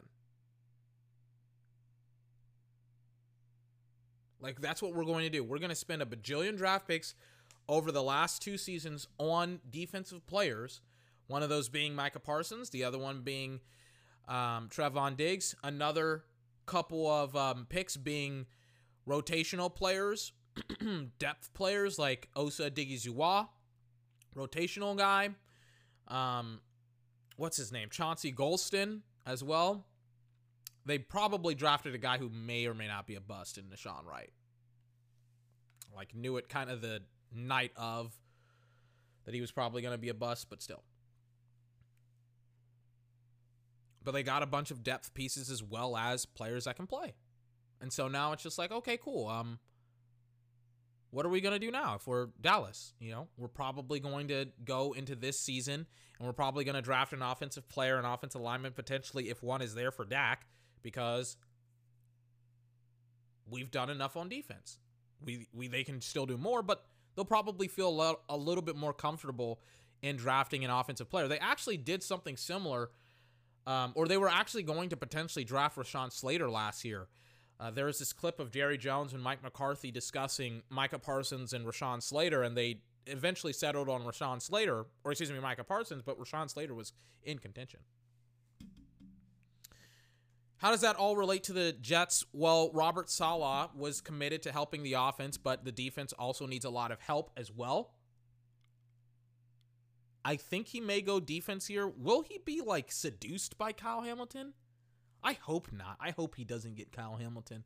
He could be seduced by like George Karlaftis, but in my opinion, I feel like it's it's too good of an opportunity to add on a strength on your strength. It's too good of like an opportunity to pass up on Ikem Ekwonu.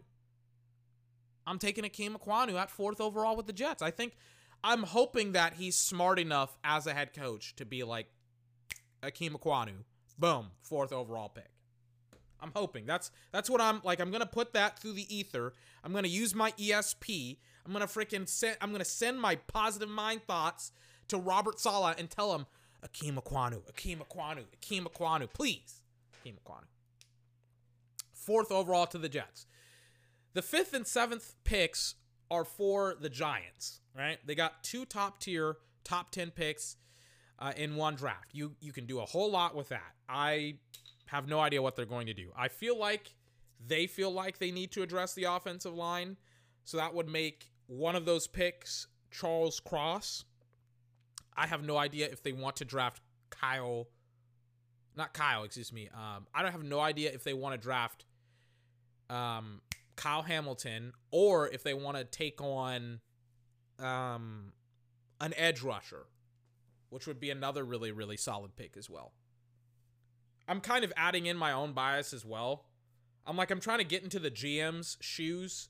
Like, I'm trying to get into Joe Schoen's shoes and I'm trying and Brian Daboll's shoes, and I'm like, I feel like they would go offense potentially with both of these two picks, the fifth and seventh pick overall, for everybody that's going to whine and complain about how Kyle Hamilton, and then Kyle Hamilton will start to fall. But yeah, it's just like, dude, they don't need a safety; they need to help out their quarterback. I think Charles Cross here would be a really, really nice pick. The offensive tackle out of Mississippi State.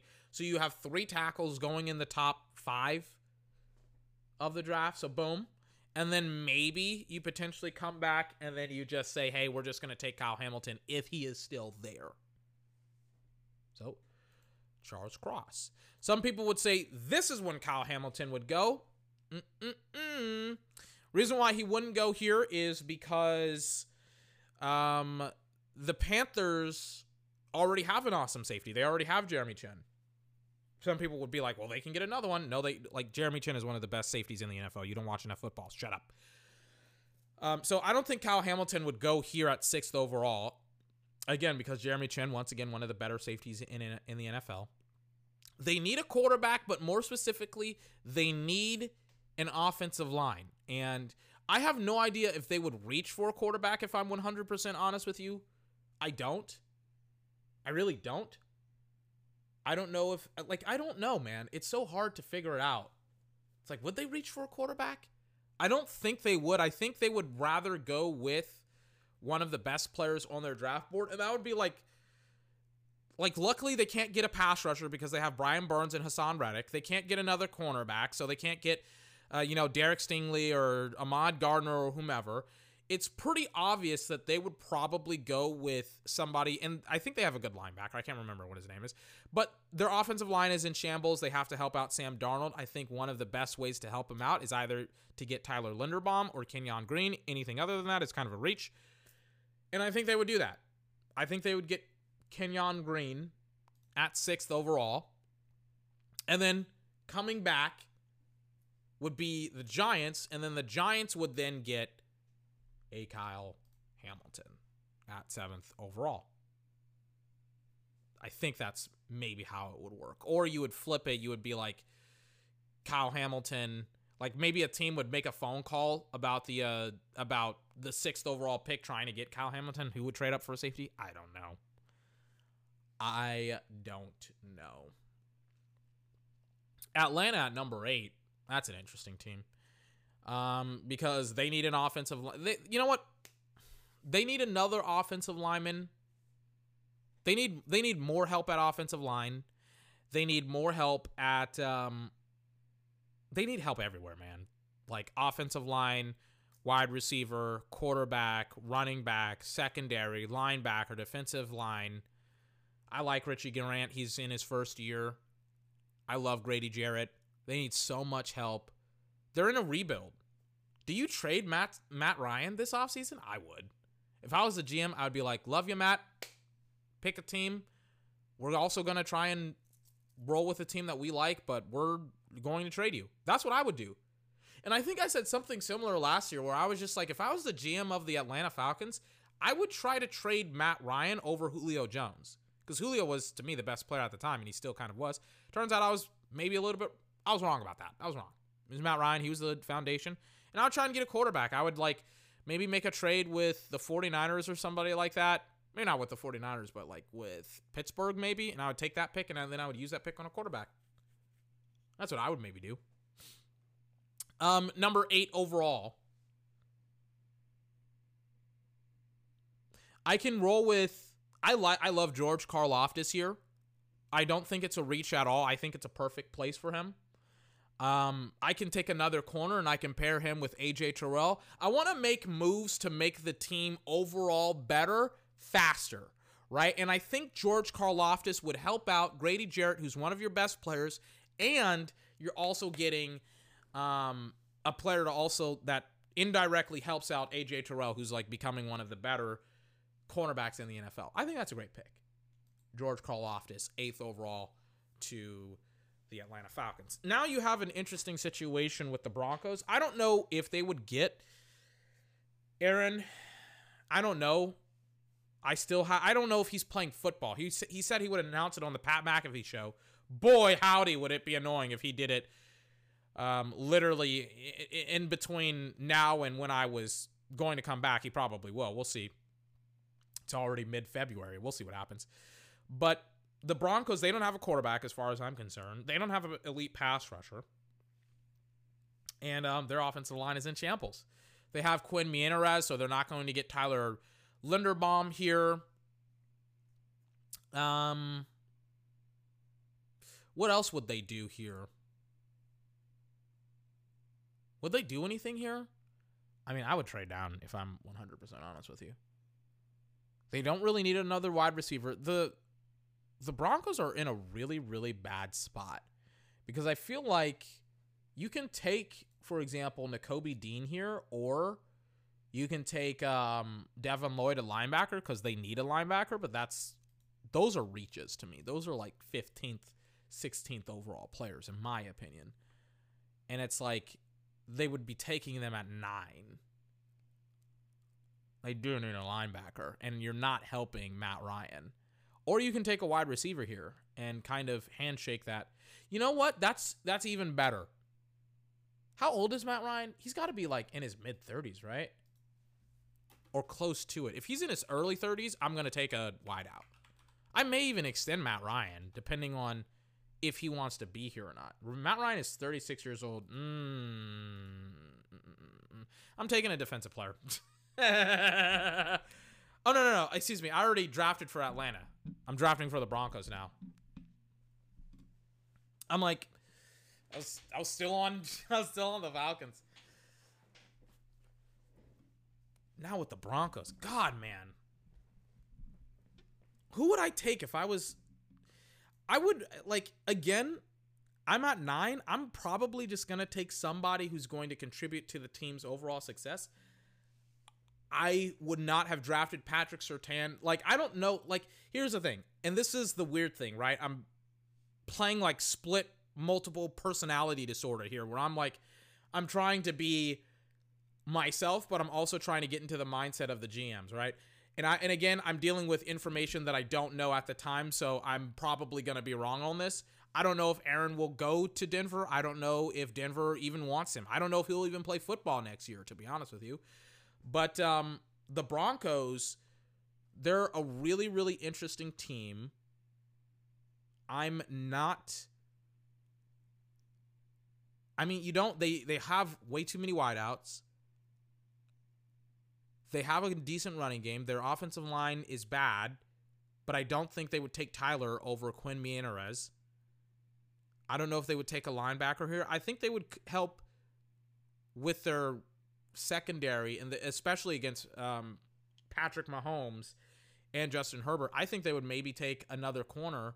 And it's kind of just deciding who. Everybody is all over the place with corners. It's like Derek Stingley, Ahmad Gardner, uh, Andrew Booth Jr. It's just like guys are just all over the place. Sorry about that. Accidentally hit my mic.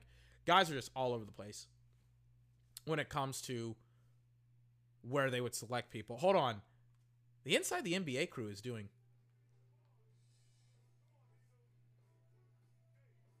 is like putting on a show here. Hold on.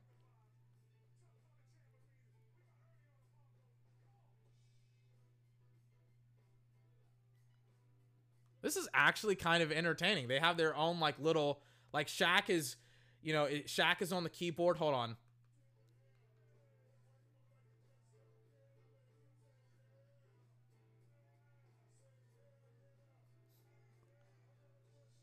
Hold on. Like Shaq is now rapping. I'm like, this is like okay, this is a pretty. I, I, was like when when they when they don't make cringy statements like people shouldn't take three point shots. Inside the NBA is one of my favorite TV shows. I've been watching it because I've been forced to watch it, and it's just like I literally am excited to watch basketball on Tuesday and Thursday. I hate watching basketball every single day. I hate it. Every single time I have to watch an ESPN game and I have to see there, I'm like, get off the screen. I hate you people so much. Oh my god. Um, sorry about that. Anyways, Denver at nine. Denver at nine. Um, I think they would take. I, I think they would help out Patrick. Um, their secondary is a strength. Justin Simmons, Patrick. You add on Ahmad Gardner, Andre Booth, Andrew Booth Jr. I think Andrew is. I mean, Pro Football Network has him ranked as a top five player. I think he kind of is as well, but he's probably going to fall based upon like team needs and players and stuff like that. So I'm taking Ahmad Gardner, who I love, um, at nine, and then Andrew Booth Jr. is like the next guy that I would take after that. Jets at ten. After the Jets took Ikem Ekwonu. Damn, what a what an like a dynamic offensive line you could have in New York if you took Ikem Ekwonu, Mekhi Becton, and Alijah Vera-Tucker in the last three years, and then you added on Tyler uh, Linderbaum as well. I don't think they would do that. I think they're looking at one of the corners, either Andrew Booth Jr., Derek Stingley, Ahmad Gardner, maybe at 10th overall, and they're just like too good to pass up. Let's go ahead and get Andrew Booth Jr. or Ahmad Gardner or whomever at the 10th overall spot. I could be wrong, I'm not sure.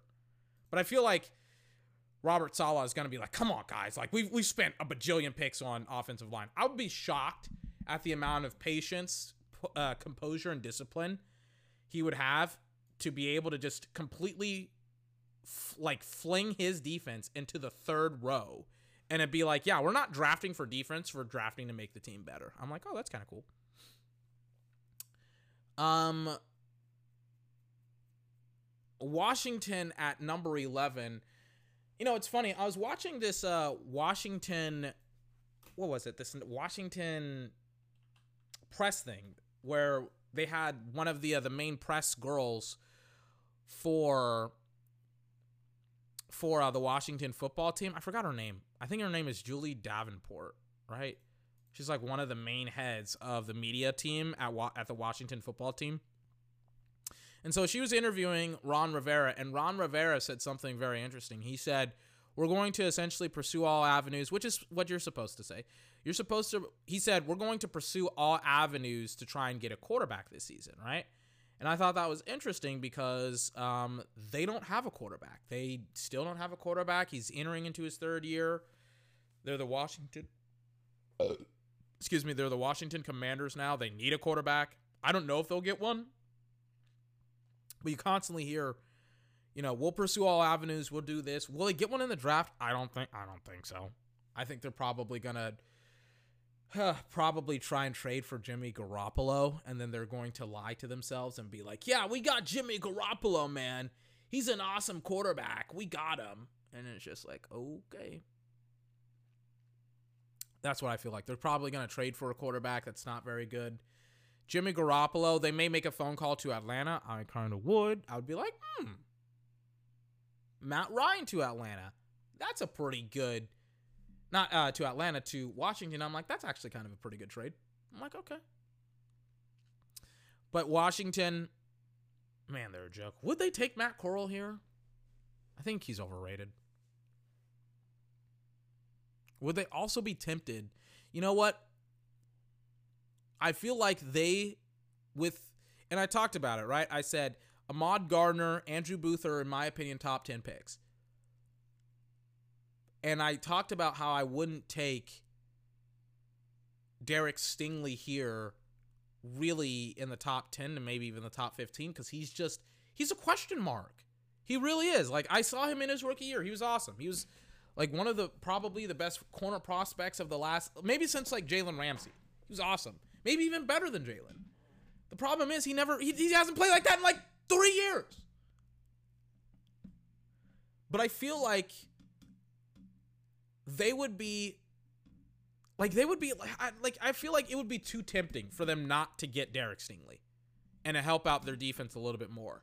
And I feel like they would make a trade for one of these quarterbacks, for Jimmy Garoppolo, for maybe a Matt Ryan, probably not. I don't know if they actually do that. Or Teddy Bridgewater, like a band aid over a bullet hole, and they would lie to themselves and they would be like, we're only a quarterback away. And then they still are a quarterback away after the trade.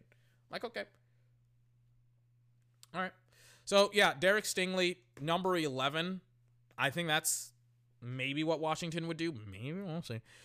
Vikings at 12 overall they said today that they're interested in like Kirk Cousins and keeping Kirk Cousins or whatever. Maybe not interested in keeping Kirk Cousins, but they're like, but they're still sold on Kirk Cousins. So it kind of begs the question okay, well, where do we go from here as a football team with the Vikings? Because their defense, in my opinion, is kind of in shambles.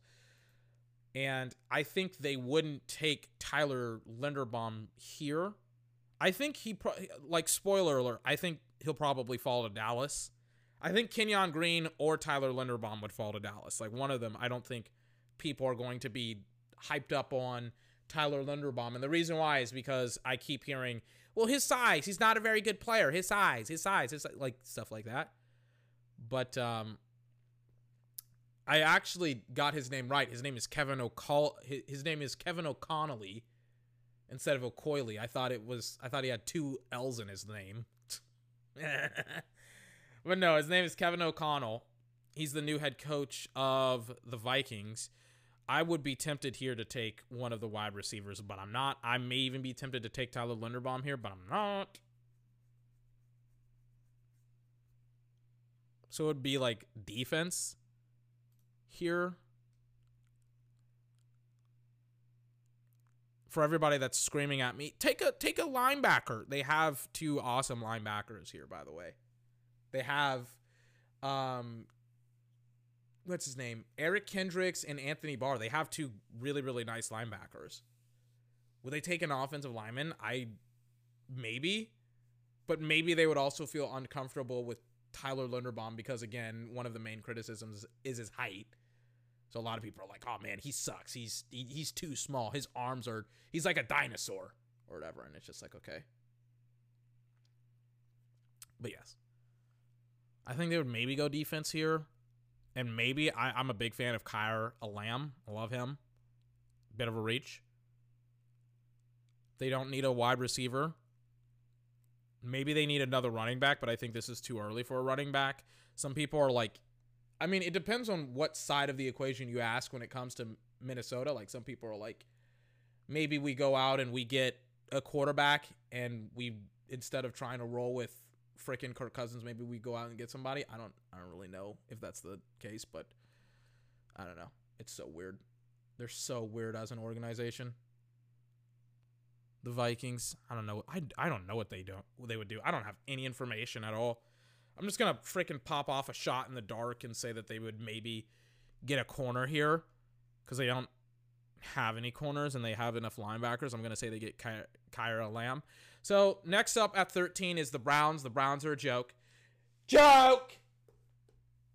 Because of Baker Mayfield, but they're probably going to go out and get a wide receiver for him and they're going to lie to themselves and they're going to say to themselves, well, Baker is still an awesome quarterback and da da da da da, and we can win a game with him. And I mean, that's what they're saying right now. They're saying, well, we can win with Baker, and you know, they're they're lying to themselves. Obviously, I think they're going to take a wide receiver. I don't really think that it matters too much because I think that there's going to be some teams that just go ahead and take a wide receiver. And I think that wide receiver will be probably Chris Olave or Jameson Williams or Treylon Burks. Mm, I have to think about this. You know what? Baker's inaccurate. They'll take Treylon Burks. They'll take they'll take Jameson Williams, or excuse me, they'll take Drake London or or Treylon Burks because Baker Mayfield is inaccurate. So they're like, we got to have a big framed wideout because he just cannot freaking throw accurate downfield. You know, Odell Beckham Jr. has to reach outside of his frame to try and come back and catch a pass, and freaking the one-handed magician and Odell can't catch these terribly thrown passes. So they're probably going to get Treylon Burks. Um, Ray Ravens here, I don't think they'll take a wide receiver. I think maybe this is where like I think this may be where they take a take a offensive lineman, hint hint, Tyler Linderbaum. And the reason why I think they need to rebuild their offensive line. I think they're smart enough to like acknowledge that. And I said like I thought that Dallas in this mock draft would get Tyler Linderbaum or he would fall to Dallas. This is the tricky thing. Like I don't know how much people eva- not evaluate, but I don't know how much like people like um value certain positions. Like I I would I would have taken Ty- uh, Tyler in like the top 10, but I don't know if people value him that way. It's it's again, it's like you know, doing a bunch of mock drafts is like trying to fucking shoot a like trying to fucking shoot a moving target with your eyes blind while riding a horse, you know, that's galloping at, you know, full gallop. Hold on. Hold on. Hold on. I'm watching like these two weebs run around on Wipeout. I'm watching Wipeout now because John Cena's on it. And his name is John Cena! Ba-ba-da-da-da-da-da-da. Dun, dun. And then I just saw Rob Gronkowski's girlfriend like freaking spit out fire like she's Godzilla. I'm like, what the fuck is going What the fuck is going on in this TV show? What the fuck is going on? Jesus Christ. anyway, sorry. Um 14th overall Ravens. Hollywood Brown is getting to Are you happy with The question is is Baltimore happy with the wide receiving core? If are they happy with the offensive line? Cuz it's obvious they need offensive line help.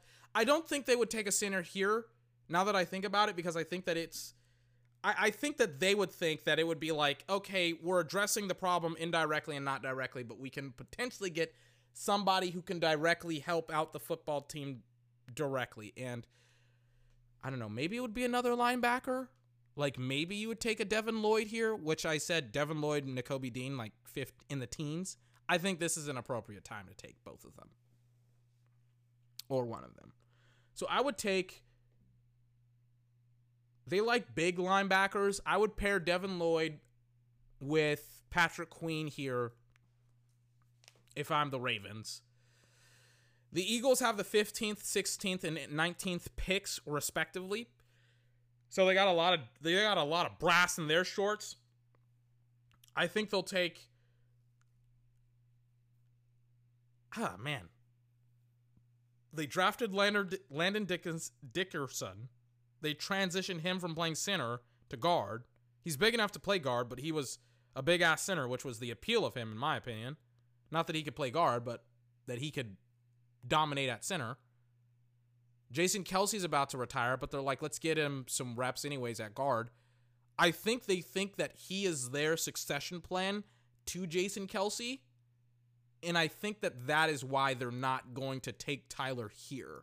Because I think that that's what they think. They're like, we had to play him because we had to, but he's going to slide on the inside when Jason retires. And we drafted his backup plan, who unfortunately had to play guard uh, before he was ready to play guard. That's what I think. I could be wrong, but that's what I think. But I think that they'll take a linebacker here because, good God, they've needed a linebacker for like three or four years and they've just completely neglected that position. So they'll take Nakobe Dean out of Georgia. And then um, at 16th overall, you can take a wideout. I mean, I would not mind it if they took two wideouts, to be honest with you. You can take uh, Chris Olave here, Garrett Wilson, Drake London. Um, I think they may take Drake London because he's a bigger framed wide receiver, and they already have you know DeVonta, who's a, I mean he's 170, so I think they're gonna take Drake London, and then the Chargers are up at number 17th overall. It's kind of an interesting like proposition because I think they also need a wide receiver as well.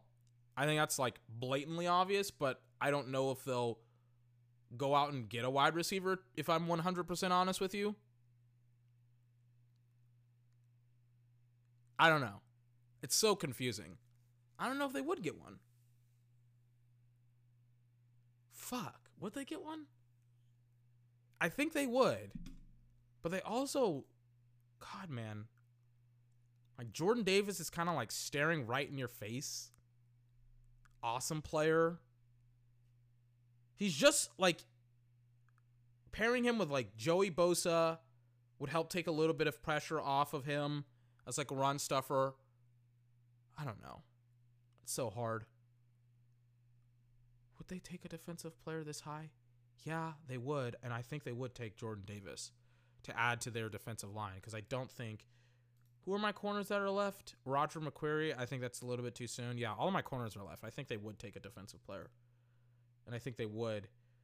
I don't know where they ranked in the running game, so I could be off on this, but I think maybe they would take Jordan Davis, 17th overall. Saints at 18th. A lot of people have been mocking a wide receiver here. I don't think so. I think they think that they need a quarterback. I don't think that Taysom Hill or Jameis Winston. I you know what? Maybe I'll I'll retract that. Maybe they think that Jameis can get it done, and maybe they think that they need. I mean, they didn't have any wide receivers at all last year. I think they may take a wide receiver. I was about to say they take a quarterback, but then I'm like, Chris Olave is way more like he's way he's a way better and a way more secure draft pick and a prospect than probably Kenny Pickett or Malik Willis, and I think they'll probably take Chris Olave. And then back to the Eagles at 19th overall. Who would they take here? Eagles. I don't think they would take Tyler Linderbaum. They have Javon Hargrave. They have Fletcher Cox. Trevor Penning isn't that big of a reach. The offensive tackle out of Northern Iowa. I don't think you take David Ojabo here. Maybe Daxton Hill. Travon Walker. Who's a Travon Walker, I think? The pass rusher out of Georgia? Oh, sweet Jesus. That would be a great pick. Right? I can't remember who the um the difference is it Devonte Wyatt or is it Walker who's like the good one? I can't remember. But they'll take the edge rusher out of Georgia, who's actually kind of like one of the best pass rushers in the draft. At number 19. And then at 20, the Steelers will take obviously excuse me, Malik Willis. Quarterback out of Liberty. Patriots are like, bro, we need a wide receiver. There's Garrett Wilson or Jameson Williams or whatever permutation of the wide receivers that you want here. We have a wide receiver here that we can give out to people. They'll take Garrett Wilson or Chris Olave or whomever here, and they'll just be a better football team for. Boom, Garrett Wilson. I was like weirded out because I was like, for a hot minute, I thought they were going to go out and get a center. I thought that Tyler Linderbaum wouldn't be here. I thought, and the same thing I think may happen if Kenyon Green is is there as well, because I think teams can talk themselves out of these two players. I think they're like, well, um, Tyler Kenyon Green's a guard. Tyler Linderbaum is an undersized center. He actually could fall to Dallas. I'm trying to like make this hard. Like the Raiders are like the only other team that I feel like would not take they they they would have to take a wide receiver, especially considering that they don't really have a wide receiver, and because David Carr carried them. So it would have to be either a center or a wide receiver.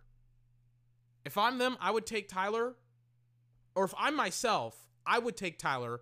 But if I'm them, I think they would take a wide receiver and they would take Jameson Williams and they would freaking go out and they would lie to themselves and they would be like, well, we can well, we love a wide receiver over over whatever. Um 23 overall. The Cardinals, the reason why the Cardinals wouldn't take a quarterback or not a quarterback, and a um Tyler Linderbaum is because they have Rodney Hudson. Uh not Hudson, Rodney Hutchinson? Rodney Houston? I forgot his name. But their center is actually really, really good. so I don't think that they would take him. But there's not. Oh, they would take um, Trevor Penning, tackle out of Northern Iowa. That would be a great pick for them. And then Dallas would take Tyler Linderbaum. I'm like Trevor Penning, Northern Iowa guy. Vi, violent, violent offensive lineman, super violent offensive lineman. And the thing that's like the one thing that I saw every single time I saw him play. I was just like, oh, he's super violent and he's big and he's strong. He's like 6'7, 325, something like that. He's a gigantic human being. But he also kind of has position flexibility. He could also kind of play guard as well. Super interesting player, Trevor Penning. Then Dallas would take Tyler. And there was like a couple of times, like I thought the Eagles may get him, but then I was just like, eh, they they drafted Landon and they may transition him back to center, maybe if Jason Kelce retired. I felt like the reason why they drafted him last year was because I was just like, Jason will retire last year or something like that, and then Landon will come in or Landon will take over in a year or two. Dallas gets one of the best players in the draft. And the reality of the situation is, I mean, I don't think the draft will work out this way. I hate saying that because that immediately devalues devalues like literally an hour's worth of work. But the reason why I say that is that like this is me being like this is me trying to think like what these teams would do, but also like kind of being smart. Like one team is going to screw up and one team is going to um is going to make a stupid ass selection and then it's just like going to be oh cool like um like two or three players are going to fall. Like I don't know if Jameson Williams will fall or one of these other guys will fall. I don't know. I'm super confused sometimes because I'm like, fuck. I don't know if you're going to fall or not. But I do think Tyler will be there at 24th overall. Or more specific, maybe not Tyler, but I think a good football player will be there for Dallas at 24th overall.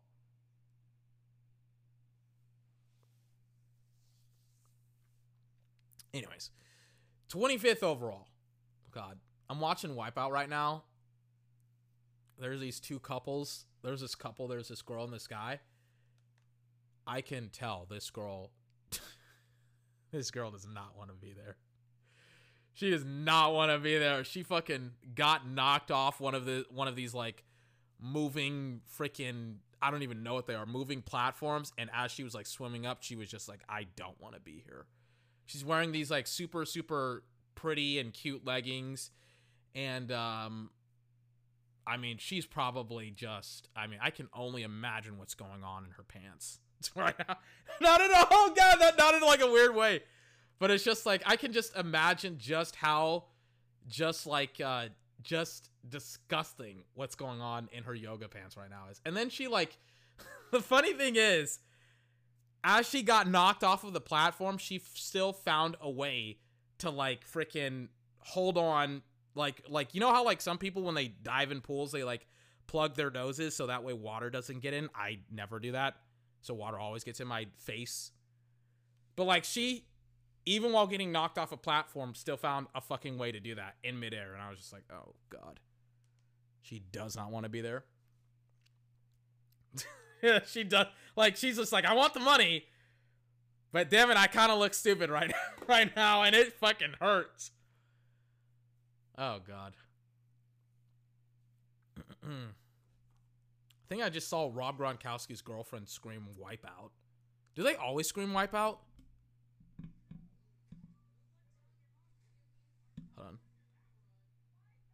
Yeah. God, I remember watching this TV show as a kid. It was like a safer version of Jackass too, but it was still kind of like Jackass. People still got thrown around and embarrassed, but you know they didn't get hurt as far as I know. They probably did. I mean, some of these people I'm watching, I'm like, that is a concussion right there. But, you know, I don't know. Anyways, 25th overall. Oh, God. God, man. Bills. Um, I think they take a wide receiver here. Do they take a wide receiver or do they take another running back, man? Or, hmm. I mean, their defense is loaded. I think we've talked about it ad nauseum. They have Micah, uh, Micah Hyde, Jordan Poyer, Tre'Davious White. There's a, there's you know there's a corner that I that I like. There's a couple of corners who I like here. I like Raji McCreary, Raji, Roger McCreary here. He's not a good tackler like at all, but I like Roger McCreary here. Yeah. Tre'Davious White is not an outside corner at all. He is inside. And um, Roger McCreary is going to play outside. 26th overall, I think, is where David Ojabo goes. The pass rusher out of Michigan, the stud, speed rusher, power rusher, all that good stuff out of Michigan to pair with Bud Dupree on kind of an emerging defensive line. This is the defensive line, by the way, that sacked Joe Burrow like nine times in the playoffs. Shockingly enough, they played better than I thought they would. More specifically, Bud Dupree. So I'm kind of interested to see how that would work out with David Ojabo 26th overall. Apparently, Tampa at 27 is trying to find a quarterback. We discussed it all last night and yesterday, and we'll kind of discuss it right now because we still even we still haven't even done the divisions yet, and it's been like two hours. Jesus Christ! But um, Tampa at 27 is is an interesting football team because they still they'll probably have like a wide receiver need, like they'll have like one wide receiver that they want. But they also need a quarterback. And I don't know if they'll have a first round draft pick. Like if they try to trade for Deshaun, like say kiss this first round draft pick goodbye. And they definitely should trade for Deshaun or Russell Wilson. Um God. Bucks at 27. But they also need a running back as well. That's the thing. They need a running back as well. And Kenneth Walker here is a great one. It's just, you know what's you know what the problem with the Bucks are? They need a quarterback. Talk to me when they get a quarterback. Zion Johnson is also a good pick here as well at 27th. I don't know. It's so confusing. I, I just don't know what they're going to do. Jahan Dotson here. I think Jahan Dotson paired with Mike Williams is a great pick. Jahan Dotson, 27th overall, help out whoever you want. I thought they were going to rock with Kyle Trask. They still may in a couple of years. It's just kind of hard to figure out if Kyle Trask is like the guy that they want. It's obvious that they don't, considering that they were like, yeah, we're going to try and trade for Russell Wilson and Deshaun Watson, and then we're going to try and like get on our hands and knees and plead with Tom to come back. Please, Tom, come back. Please, Tom, we don't want to run out with Kyle Trask. Please, dear God. So we'll kind of see what happens. But yes, it's um we'll see what happens with them. Uh Green Bay at 28, perfect position to get David Bell. A really really awesome um uh wideout from Purdue. I love David Bell. I'm not sure how other people feel about him. I'm like, do they need anything else? If they're going to roll with Aaron, they need another wide receiver. If they're not going to roll with Aaron and Davante Adams wants to be traded and still does as the season goes along, then that's kind of an issue. I'm not a big fan of Allen Lazard. I'm not a big fan of the majority of the guys that they have there, but I think they do need another wideout. I think it's super important. David Bell, 28th overall. Miami, 29th overall. How did they get this pick? Uh, I have no idea. They were not like whose whose pick is this again? I have no idea how Miami is 29th overall. Oh, did they I think they moved back and then they swapped picks and then they they did some mess to put them in this position. I'm like, I don't know how they got here. Don't ask me. Um but anyways, god man, this is so hard. Miami? You know what? They need another wide receiver. There's none here that I would take here. But also, Kenneth Walker is here. Why would you not get Kenneth Walker? You need an offensive lineman. I mean, you could get, for example, Zion Johnson here, and I would be like, oh, that makes sense. I don't know. It's so, it's really, really difficult. Would I get Zion Johnson? Or would I? Uh, I would help Tua. They they have terrible tackles. There's not a good tackle here. I'm just gonna draft a running back to help out Tua, and I'm just gonna be like, we kind of have to figure out the running game. It really really sucks. Kenneth Walker, 29th overall to to Miami. 30, Kansas City. Um, God, man, they need another wideout. I need another wideout. There's nobody here. They're all gone. All of them are gone. DeMarvin Leal is here, who's like the defensive tackle out of A&M who everybody wouldn't shut up about. But then I watched him and I was just like, I don't I don't get him at all. I think he could potentially go here. Because or Daxton Hill or Jaquan, or Jaquan Brisker if they don't bring back Tyrann Mathieu because he's gone as well.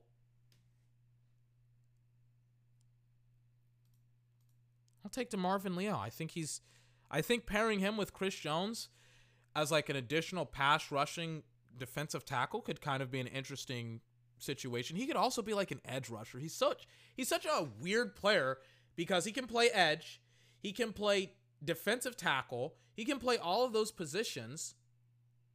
Like all, he can play all those positions, but he can't play the majority of those positions very well. Like that's kind of the problem with DeMarvin Leal is that he can play like a lot of positions, but none of them very well. Anyways. Bengals at 31. Damn. Need another offensive lineman. You know, this to me is an easy one. If the guard Zion Johnson is there, he's not a tackle. They they drafted Jackson Carman, the tackle out of Clemson like a couple of years ago, but he didn't play at all because or he he didn't play at all at tackle, he played at guard. But Jackson Carman didn't play in the Super Bowl. I don't know if he was like injured or not. I haven't been like keeping up 100% with him. But I don't know if he was like out because he was hurt. I don't know if he was out because he didn't play well. I'm not sure. It's so hard to figure out some of these teams sometimes.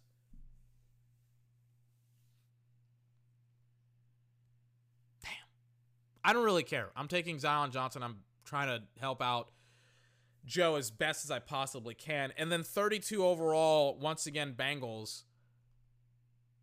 Do they take a quarterback? I mean, Kenny Pickett is still here. I think they do. I don't think in a real. I don't know if Kenny Pickett is here. If I'm 100% honest with you, is he? I think. Yeah, this makes sense because everybody keeps on saying to me that X team won't take X player. Like, like this, this is a weak quarterback draft. We can't take quarterbacks here, and da da da da da. I think Kenny Pickett still could be here. I think Matt Corral could still be here. I think Malik Willis. I think all these guys could be here because everybody's underrating this quarterback draft like a motherfucker. So I think, yeah, Malik Willis could be here. I think Kenny Pickett could be here. I think they could be here because everybody keeps on underrating this quarterback draft. And goodness gracious, is that so fucking frustrating. Once again, Jacksonville at one gets Evan Neal. Lions at two gets Kayvon Thibodeaux. Texans at three gets Aidan Hutchinson.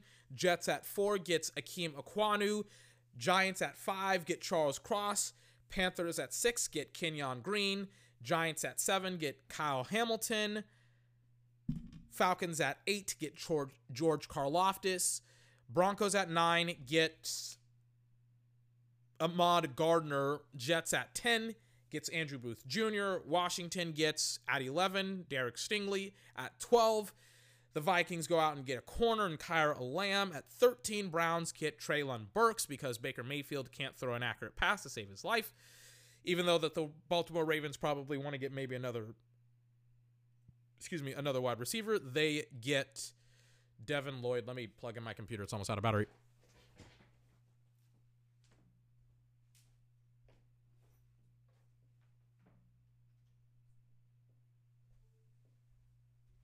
Sorry about that. I know it's been. I know we've been talking about drafts and stuff like that for like an hour, but we're gonna hit on the divisions and then we're gonna peace out for two weeks. Uh, what was I? Oh yeah, Devin Lloyd at 14 to the Ravens. Nakobe Dean at 15 to the Eagles, as well as Drake London at 16 to the Eagles. 17th overall, Jordan Davis goes to the Chargers. 18th overall, Chris Olave goes to the Saints at 19. Travon Walker, the edge rusher out of Georgia, goes to the Eagles. Malik Willis goes to the Steelers because apparently Mike Tomlin is infatuated with him, and apparently they have this dumbass rule, like the Lions, where they don't like to select players from their respective state schools. 20, the Patriots go out and they get another awesome receiver for Mac Jones, Mackie J, the Mac 10, and Garrett Wilson. Jameson Williams goes to the Raiders as well. Trevor Penning, the Northern Iowa tackle, goes to the Indianapolis, not the Indianapolis, excuse me, to the Arizona Cardinals. Tyler Linderbaum goes to the Dallas Cowboys. Hold on. I'm watching Wipeout again. This is like the first time in like a decade that I've watched Wipeout. So confused. God, they have two guys that just slap each other's ass a bunch. I guess. Okay. Regardless. Um that's that's what they promote. That's not what I promote. That's what they promote. Sorry. Um, Roger McCreary goes to the Bills at 25. The Tennessee Titans get David Ojabo, edge rusher out of Michigan. 27th overall, the Bucks go to uh, the Bucks get Jahan Dotson. 28th, the Green Bay Packers select the um, the wide receiver out of Purdue, David Bell. The Miami Dolphins at 29th get Kenneth Walker and DeMarvin Leal 30 I was about to say 31st overall, but it's 30th. He goes to the Kansas City Chiefs. Zion Johnson, the guard, because Jesus H. Christ, the Bengals need to help out Joe Burrow. Um, they get Zion Johnson, the guard, out of Boston College, and then Kenny Pickett somehow falls. Some quarterback may fall to the Lions, potentially. Maybe. Because everybody and their mother keeps on telling me how bad this quarterback draft is. That, ladies and gentlemen, is the final mock draft that we will do for like two weeks. Cool beans. Who said that? Oh yeah, it was um Speed Racer's girlfriend. Cool beans. She always says that.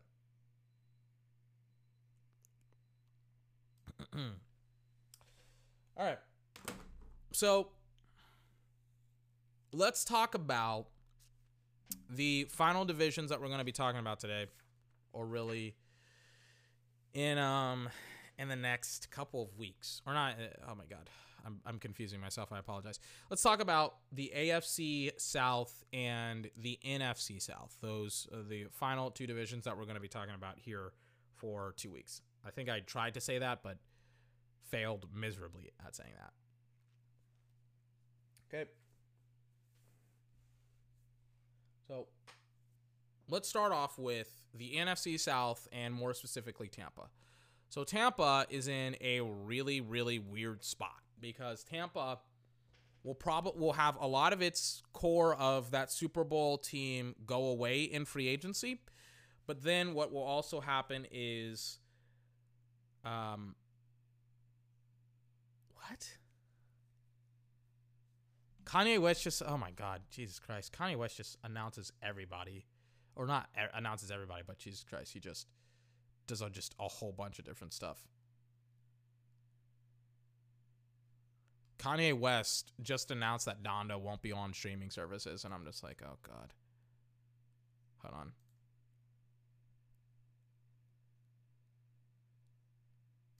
Oh my god.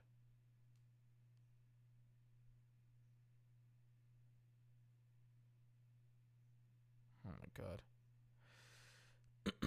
Sorry, I'm just looking at a bunch of stuff. Hold on. What? What? Hold on. What is he saying? What?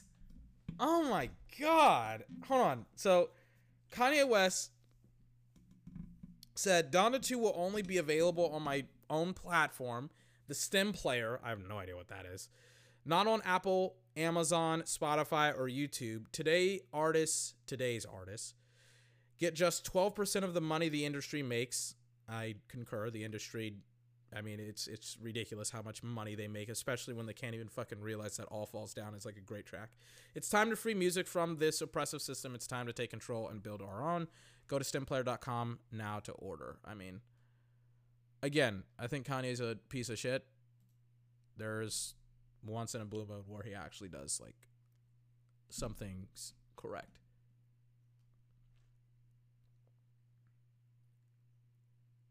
Anyways, off of Kanye West.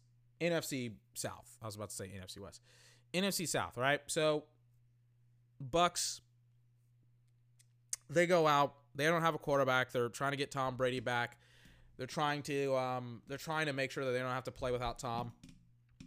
Um, I don't know if they will, but they still have some nice pieces. I think they franchise they franchise tagged. They signed Shaq Barrett. They brought back JPP on like a one year deal and Dominican Sue as well. I don't know like all their free agents. They're going to need like some pieces. That's very very clear. But like a lot of their important players like Devin Lloyd, not Devin Lloyd, Devin White, Shaq Barrett, Antoine Winfield Jr. They really do need another corner as well, but they just they don't have one, and I don't know if they'll be able to get one in the draft depending on how good teams are at drafting. But like Devin Lloyd, or not Devin Lloyd, but Devin White, Lavonte David, they'll be there. Antoine Winfield Jr. They'll still have their core of their defense. Vita Vea, I think he also got a franchise, not a franchise tag, a contract extension as well. We'll kind of see what happens. But they kind of they I mean they obviously need to figure out the quarterback position. I'm trying to think of like the Bucks could still win that division because that division doesn't have Sean Payton in it, and I don't believe in Matt Rhule or Arthur Smith, to be honest with you. I wouldn't be like super surprised if they do, but God, man, they've got to figure out that position being that position being the quarterback position. Hold on, what is going on here?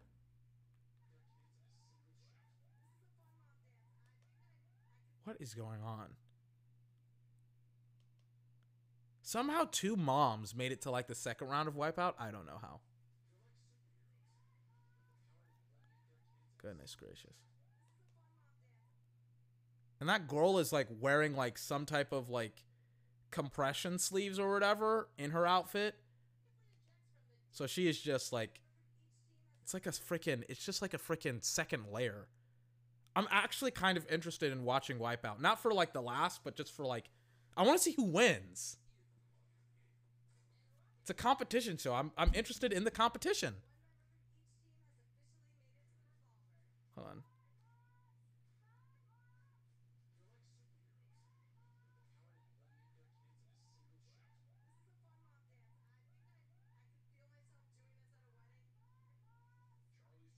Okay.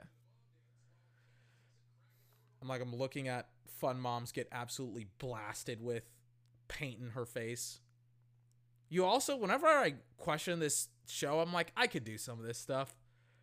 I'm not that cocky where I'm like, I can do everything or I'm that athletic, but I feel like my hand eye coordination would be better than like the majority of people on this show, if I'm 100% honest with you. Like some of this stuff, it's just like, just, you know, like, come on. Like it shouldn't be this hard. It's hand eye coordination stuff. I don't know. But then it's just like, that's what everybody says. like everybody's just like, I could be on Wipeout. I could join this show. And then it's just like they make fools of themselves themselves in front of millions of people on national television. I'm like, ah, I don't know. I feel like I could do it. God. Anyways, sorry about that. Um, Bucks need a quarterback. Uh, talk to me when they do. But also, their division is so fucking weak that they could win the division very, very easily. Very easily. It's just can X whoever comes in at quarterback and can their secondary actually play at a pretty like reasonable level? Because if it can, then I mean, I think they'll win. I think they have the best coaching. I think they have the best players. Besides maybe the Saints defense, who also has like some pretty awesome football players as well. It's just like I feel like they have I, I feel like they have the best team in that division.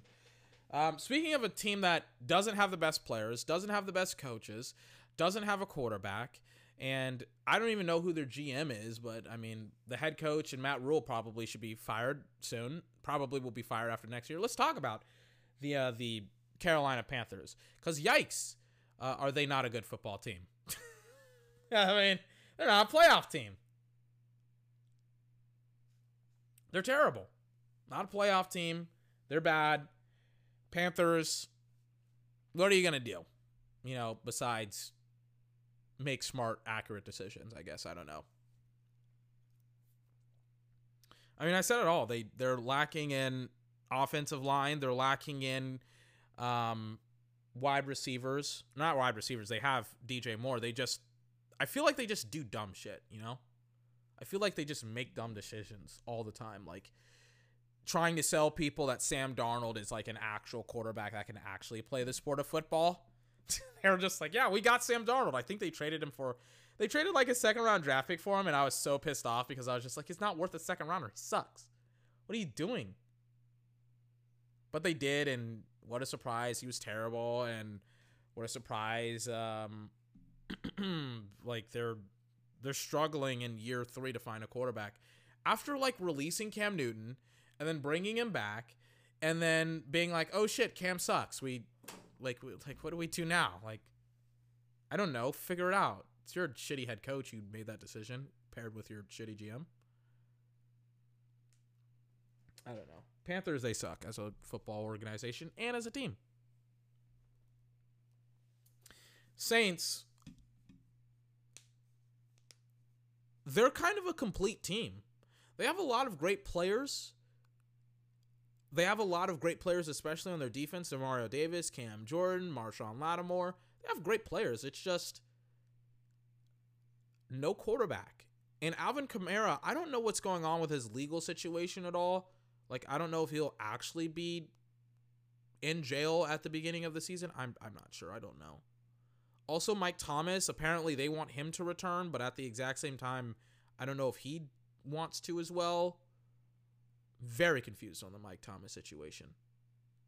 But Mike Thomas, their star receiver who almost had like the same amount of yards as Jerry Rice. I mean, he was like he was looking to be like one of the next great wide receivers, and I still think he is.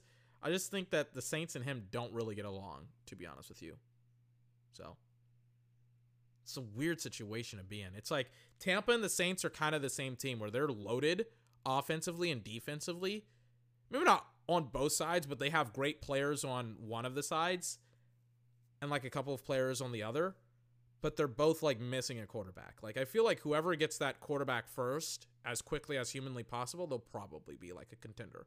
Which is why like I remember in the mock draft I picked like a wide receiver for the Saints. The Saints could also go out and get a quarterback just as easily, to be honest with you.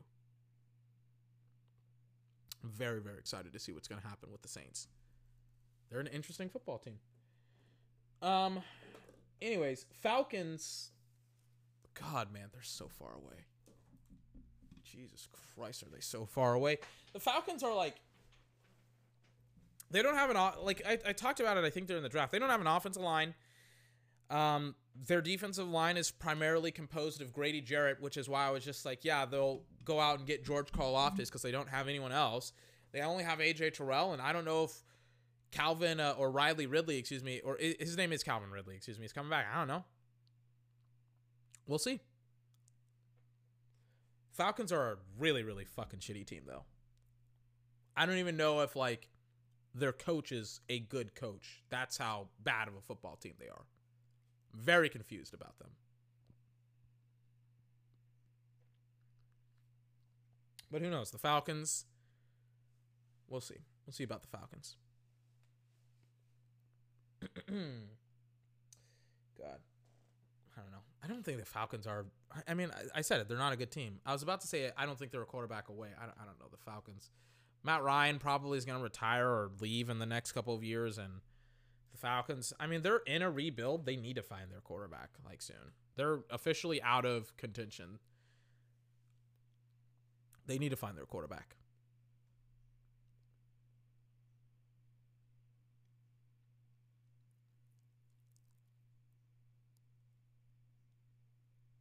I don't know. Apparently the band that that the Peacemaker TV show like plays the uh, the song. Apparently, like they had a live acoustic version of it. I'm not mad at it. I haven't heard it, but I just saw it online. God. God. I don't know what to do. Anyways, um AFC South, let's talk about it. After the end, I'm getting really distracted now. My attention span is starting to diminish. AFC South, Jags. I wrote in my notes, this is the direct quote. I wrote, help Trevor get some O line help for him. And then that was it. I was just like, just help Trevor Lawrence out. Because God, you people suck. God, the Jags suck. They're so fucking terrible. Holy shit. Jacksonville, for some weird reason, I mean, like they traded off all of their best defensive players and they still, their defense still sucks and they still don't have any offensive players. It's just like, you guys suck as an organization. You guys traded all these players. Your defense still sucks. Your offense still sucks. Like, figure it out, dude. Goodness gracious, they're terrible. Yeah, but that's it. Help out Trevor. Not even going to spend any more time on it. Um, I wrote down in my notes about the Texans that they're an expansion team, and that's that's all I'll say on them. There's no analysis. There's no smart, witty commentary. There's no you know in-depth analysis. They they're an expansion team. Talk to me when they're not an expansion team.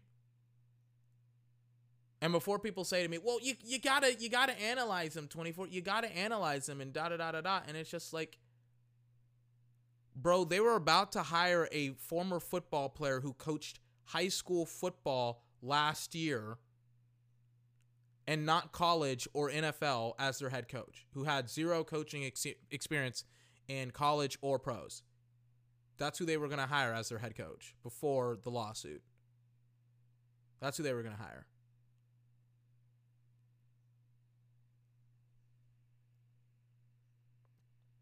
They're an expansion team.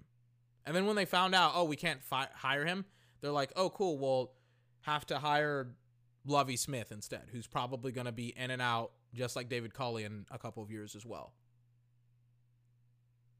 Or more specifically, in a year. I mean, they're an expansion team.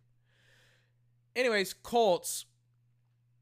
Um, I wrote in my notes that they're an overall mess. That's not true. I was just trying to get out. I was like, I could, I could see the finish line. I'm like, I'm, I'm looking at the final leg of the marathon that I've run for the last six months, and I was just like, get me out. I was so excited to leave. Colts are they're no, they're not an overall mess. They're just a mess at quarterback and at offense, and um, but they have a, a, really, really decent team. They like a lot of teams that I've mentioned today. They're a quarterback away from potentially being a deep playoff contender. Some people would say a Super Bowl contender. I would hesitate before I actually see them play this year. But yeah, they're they're probably a quarterback away from being a playoff team. I would say. But um, I mean, I mean they're loaded, man. They have Quenton Nelson. They have you know, like a size, like a, not a sizable, like a suitable offensive line. They have Jonathan Taylor, who's like who's one of the best running backs last year. People were like, he should be the MVP. I'm like, no, he shouldn't be. Um, they have a pretty decent wide receiving core. You can maybe add on somebody else after T.Y. Hilton. How many did Michael Pittman Jr. I don't know. Did he break a, a thousand yards? I think he did.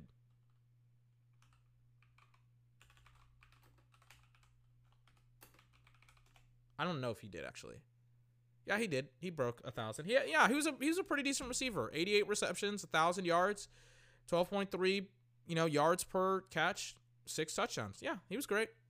Yeah, I'm like, we can move forward with Michael. I was like, if he had 800 yards, I'd be like, mm, mm, mm.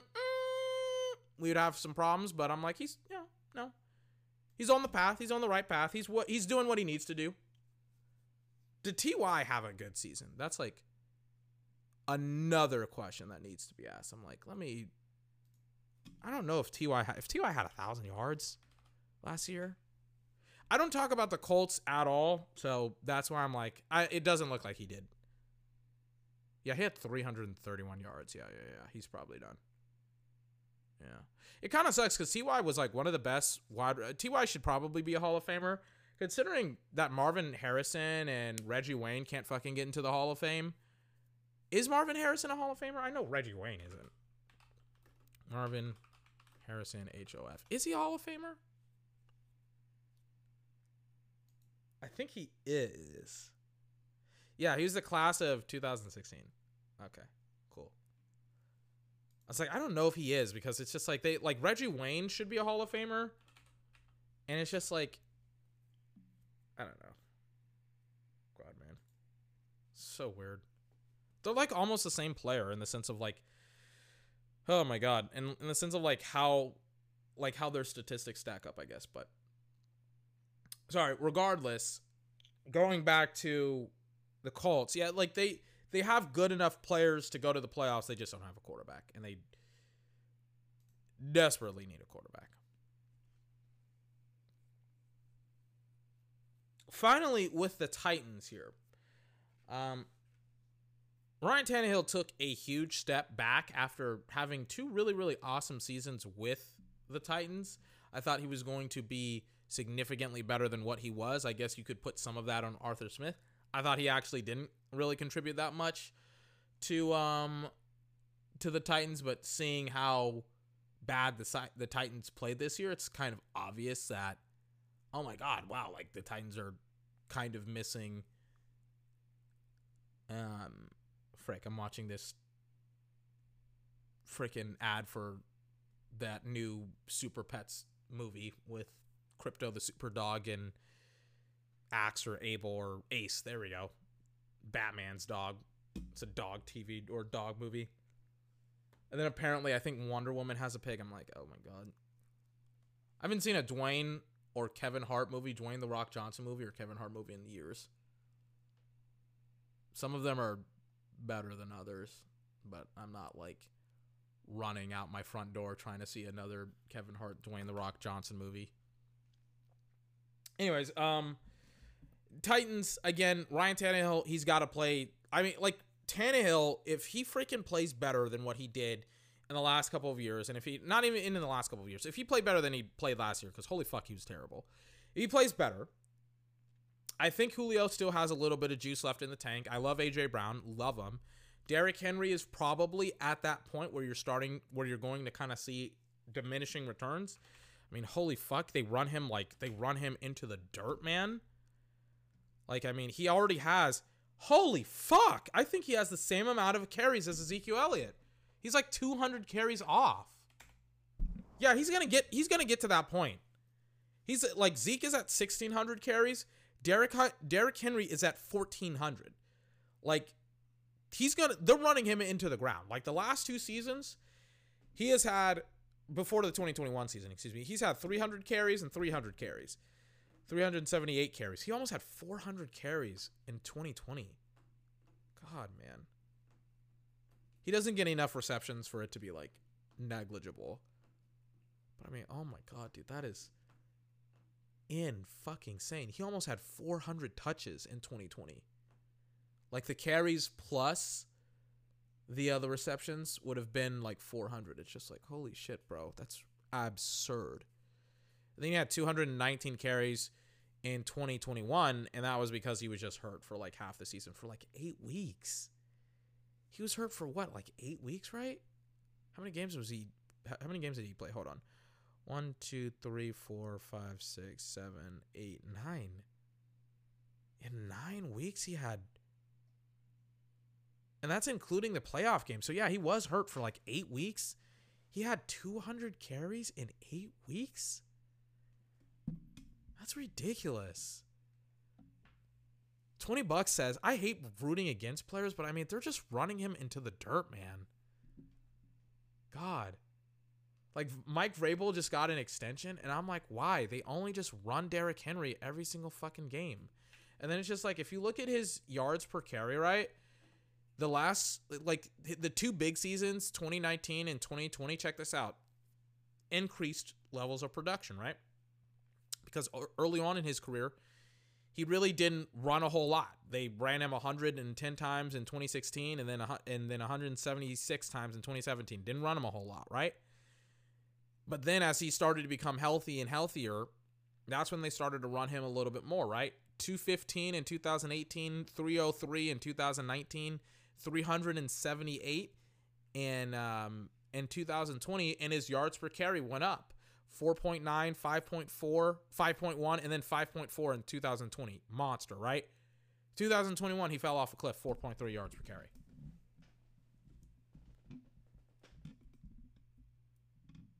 I'm telling you. It's uh it's not going to be a pretty sight in a couple of years. Hold on. Hold on.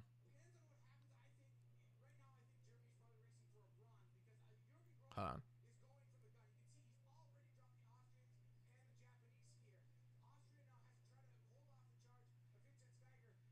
Hold on. Okay, sorry, I'm watching this like weird skiing event. I don't know what it's called.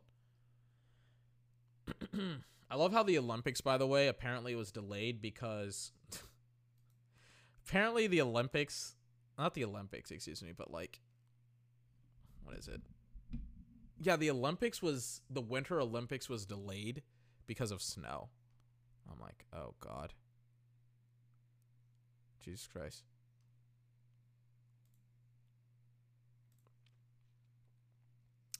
Anyways, um, I talked about the Titans a little bit. Hold on. Hold on. Yeah, so sorry. Um, I'm just looking at some stuff.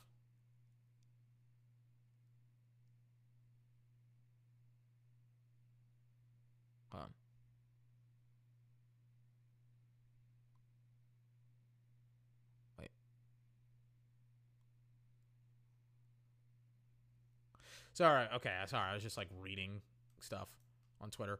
Um. Yeah. So that's it. Oh wait, wait, wait. No, I talked about Ryan Tannehill and Derrick Henry. Surprisingly enough, and I talked about this in the draft a little bit. I talked about how in the mock draft, I talked about how like Bud Dupree had kind of subverted expectations because I thought that he was like kind of going to be reliant on TJ Watt a little bit, but no, he wasn't. He he really did a great job um in in Tennessee and what they kind of asked him to do despite how little production he had had at least in my opinion, but you know, it is what it is. But you know, we'll see what happens with Bud. Um, I would pair him up with somebody. I mean, I talked about I don't even know who I talked about, but I said get him somebody. I don't know. We'll see what happens. Anyways, I'm peacing out for like two weeks. I'll see you for the combine. Oh my god, I'm so excited about taking this. oh my god, I'm so I'm so tired. Oh my god, I cannot wait to like not have to stay up at like X o'clock. I'm excited for a break. I'm not excited that, like, you know how like when you take a break from work, and you're like, oh my god, I'm so excited that I don't have to turn in from work, or, or not turn in from work, but like go to work or whatever. I'm not excited that I won't have to do anything, or not. Excuse me. I'm excited to not podcast. I'm excited for a break from podcasting. I'm excited to come back. I'm already excited to come back for the draft. I'm just like, I need two weeks. I need two. Give me my two weeks. Goodness gracious, I need my two weeks. Um, I'm gonna take my two weeks. I'll see you in two weeks. I'll see you for the combine. We'll start it off fresh and hot. Cannot wait. I'll see you in 20. Did I say 20? No, I, you will not see me in 20 weeks. I'll see you in two weeks. I'm very tired. I'll see you in two weeks. Bye bye.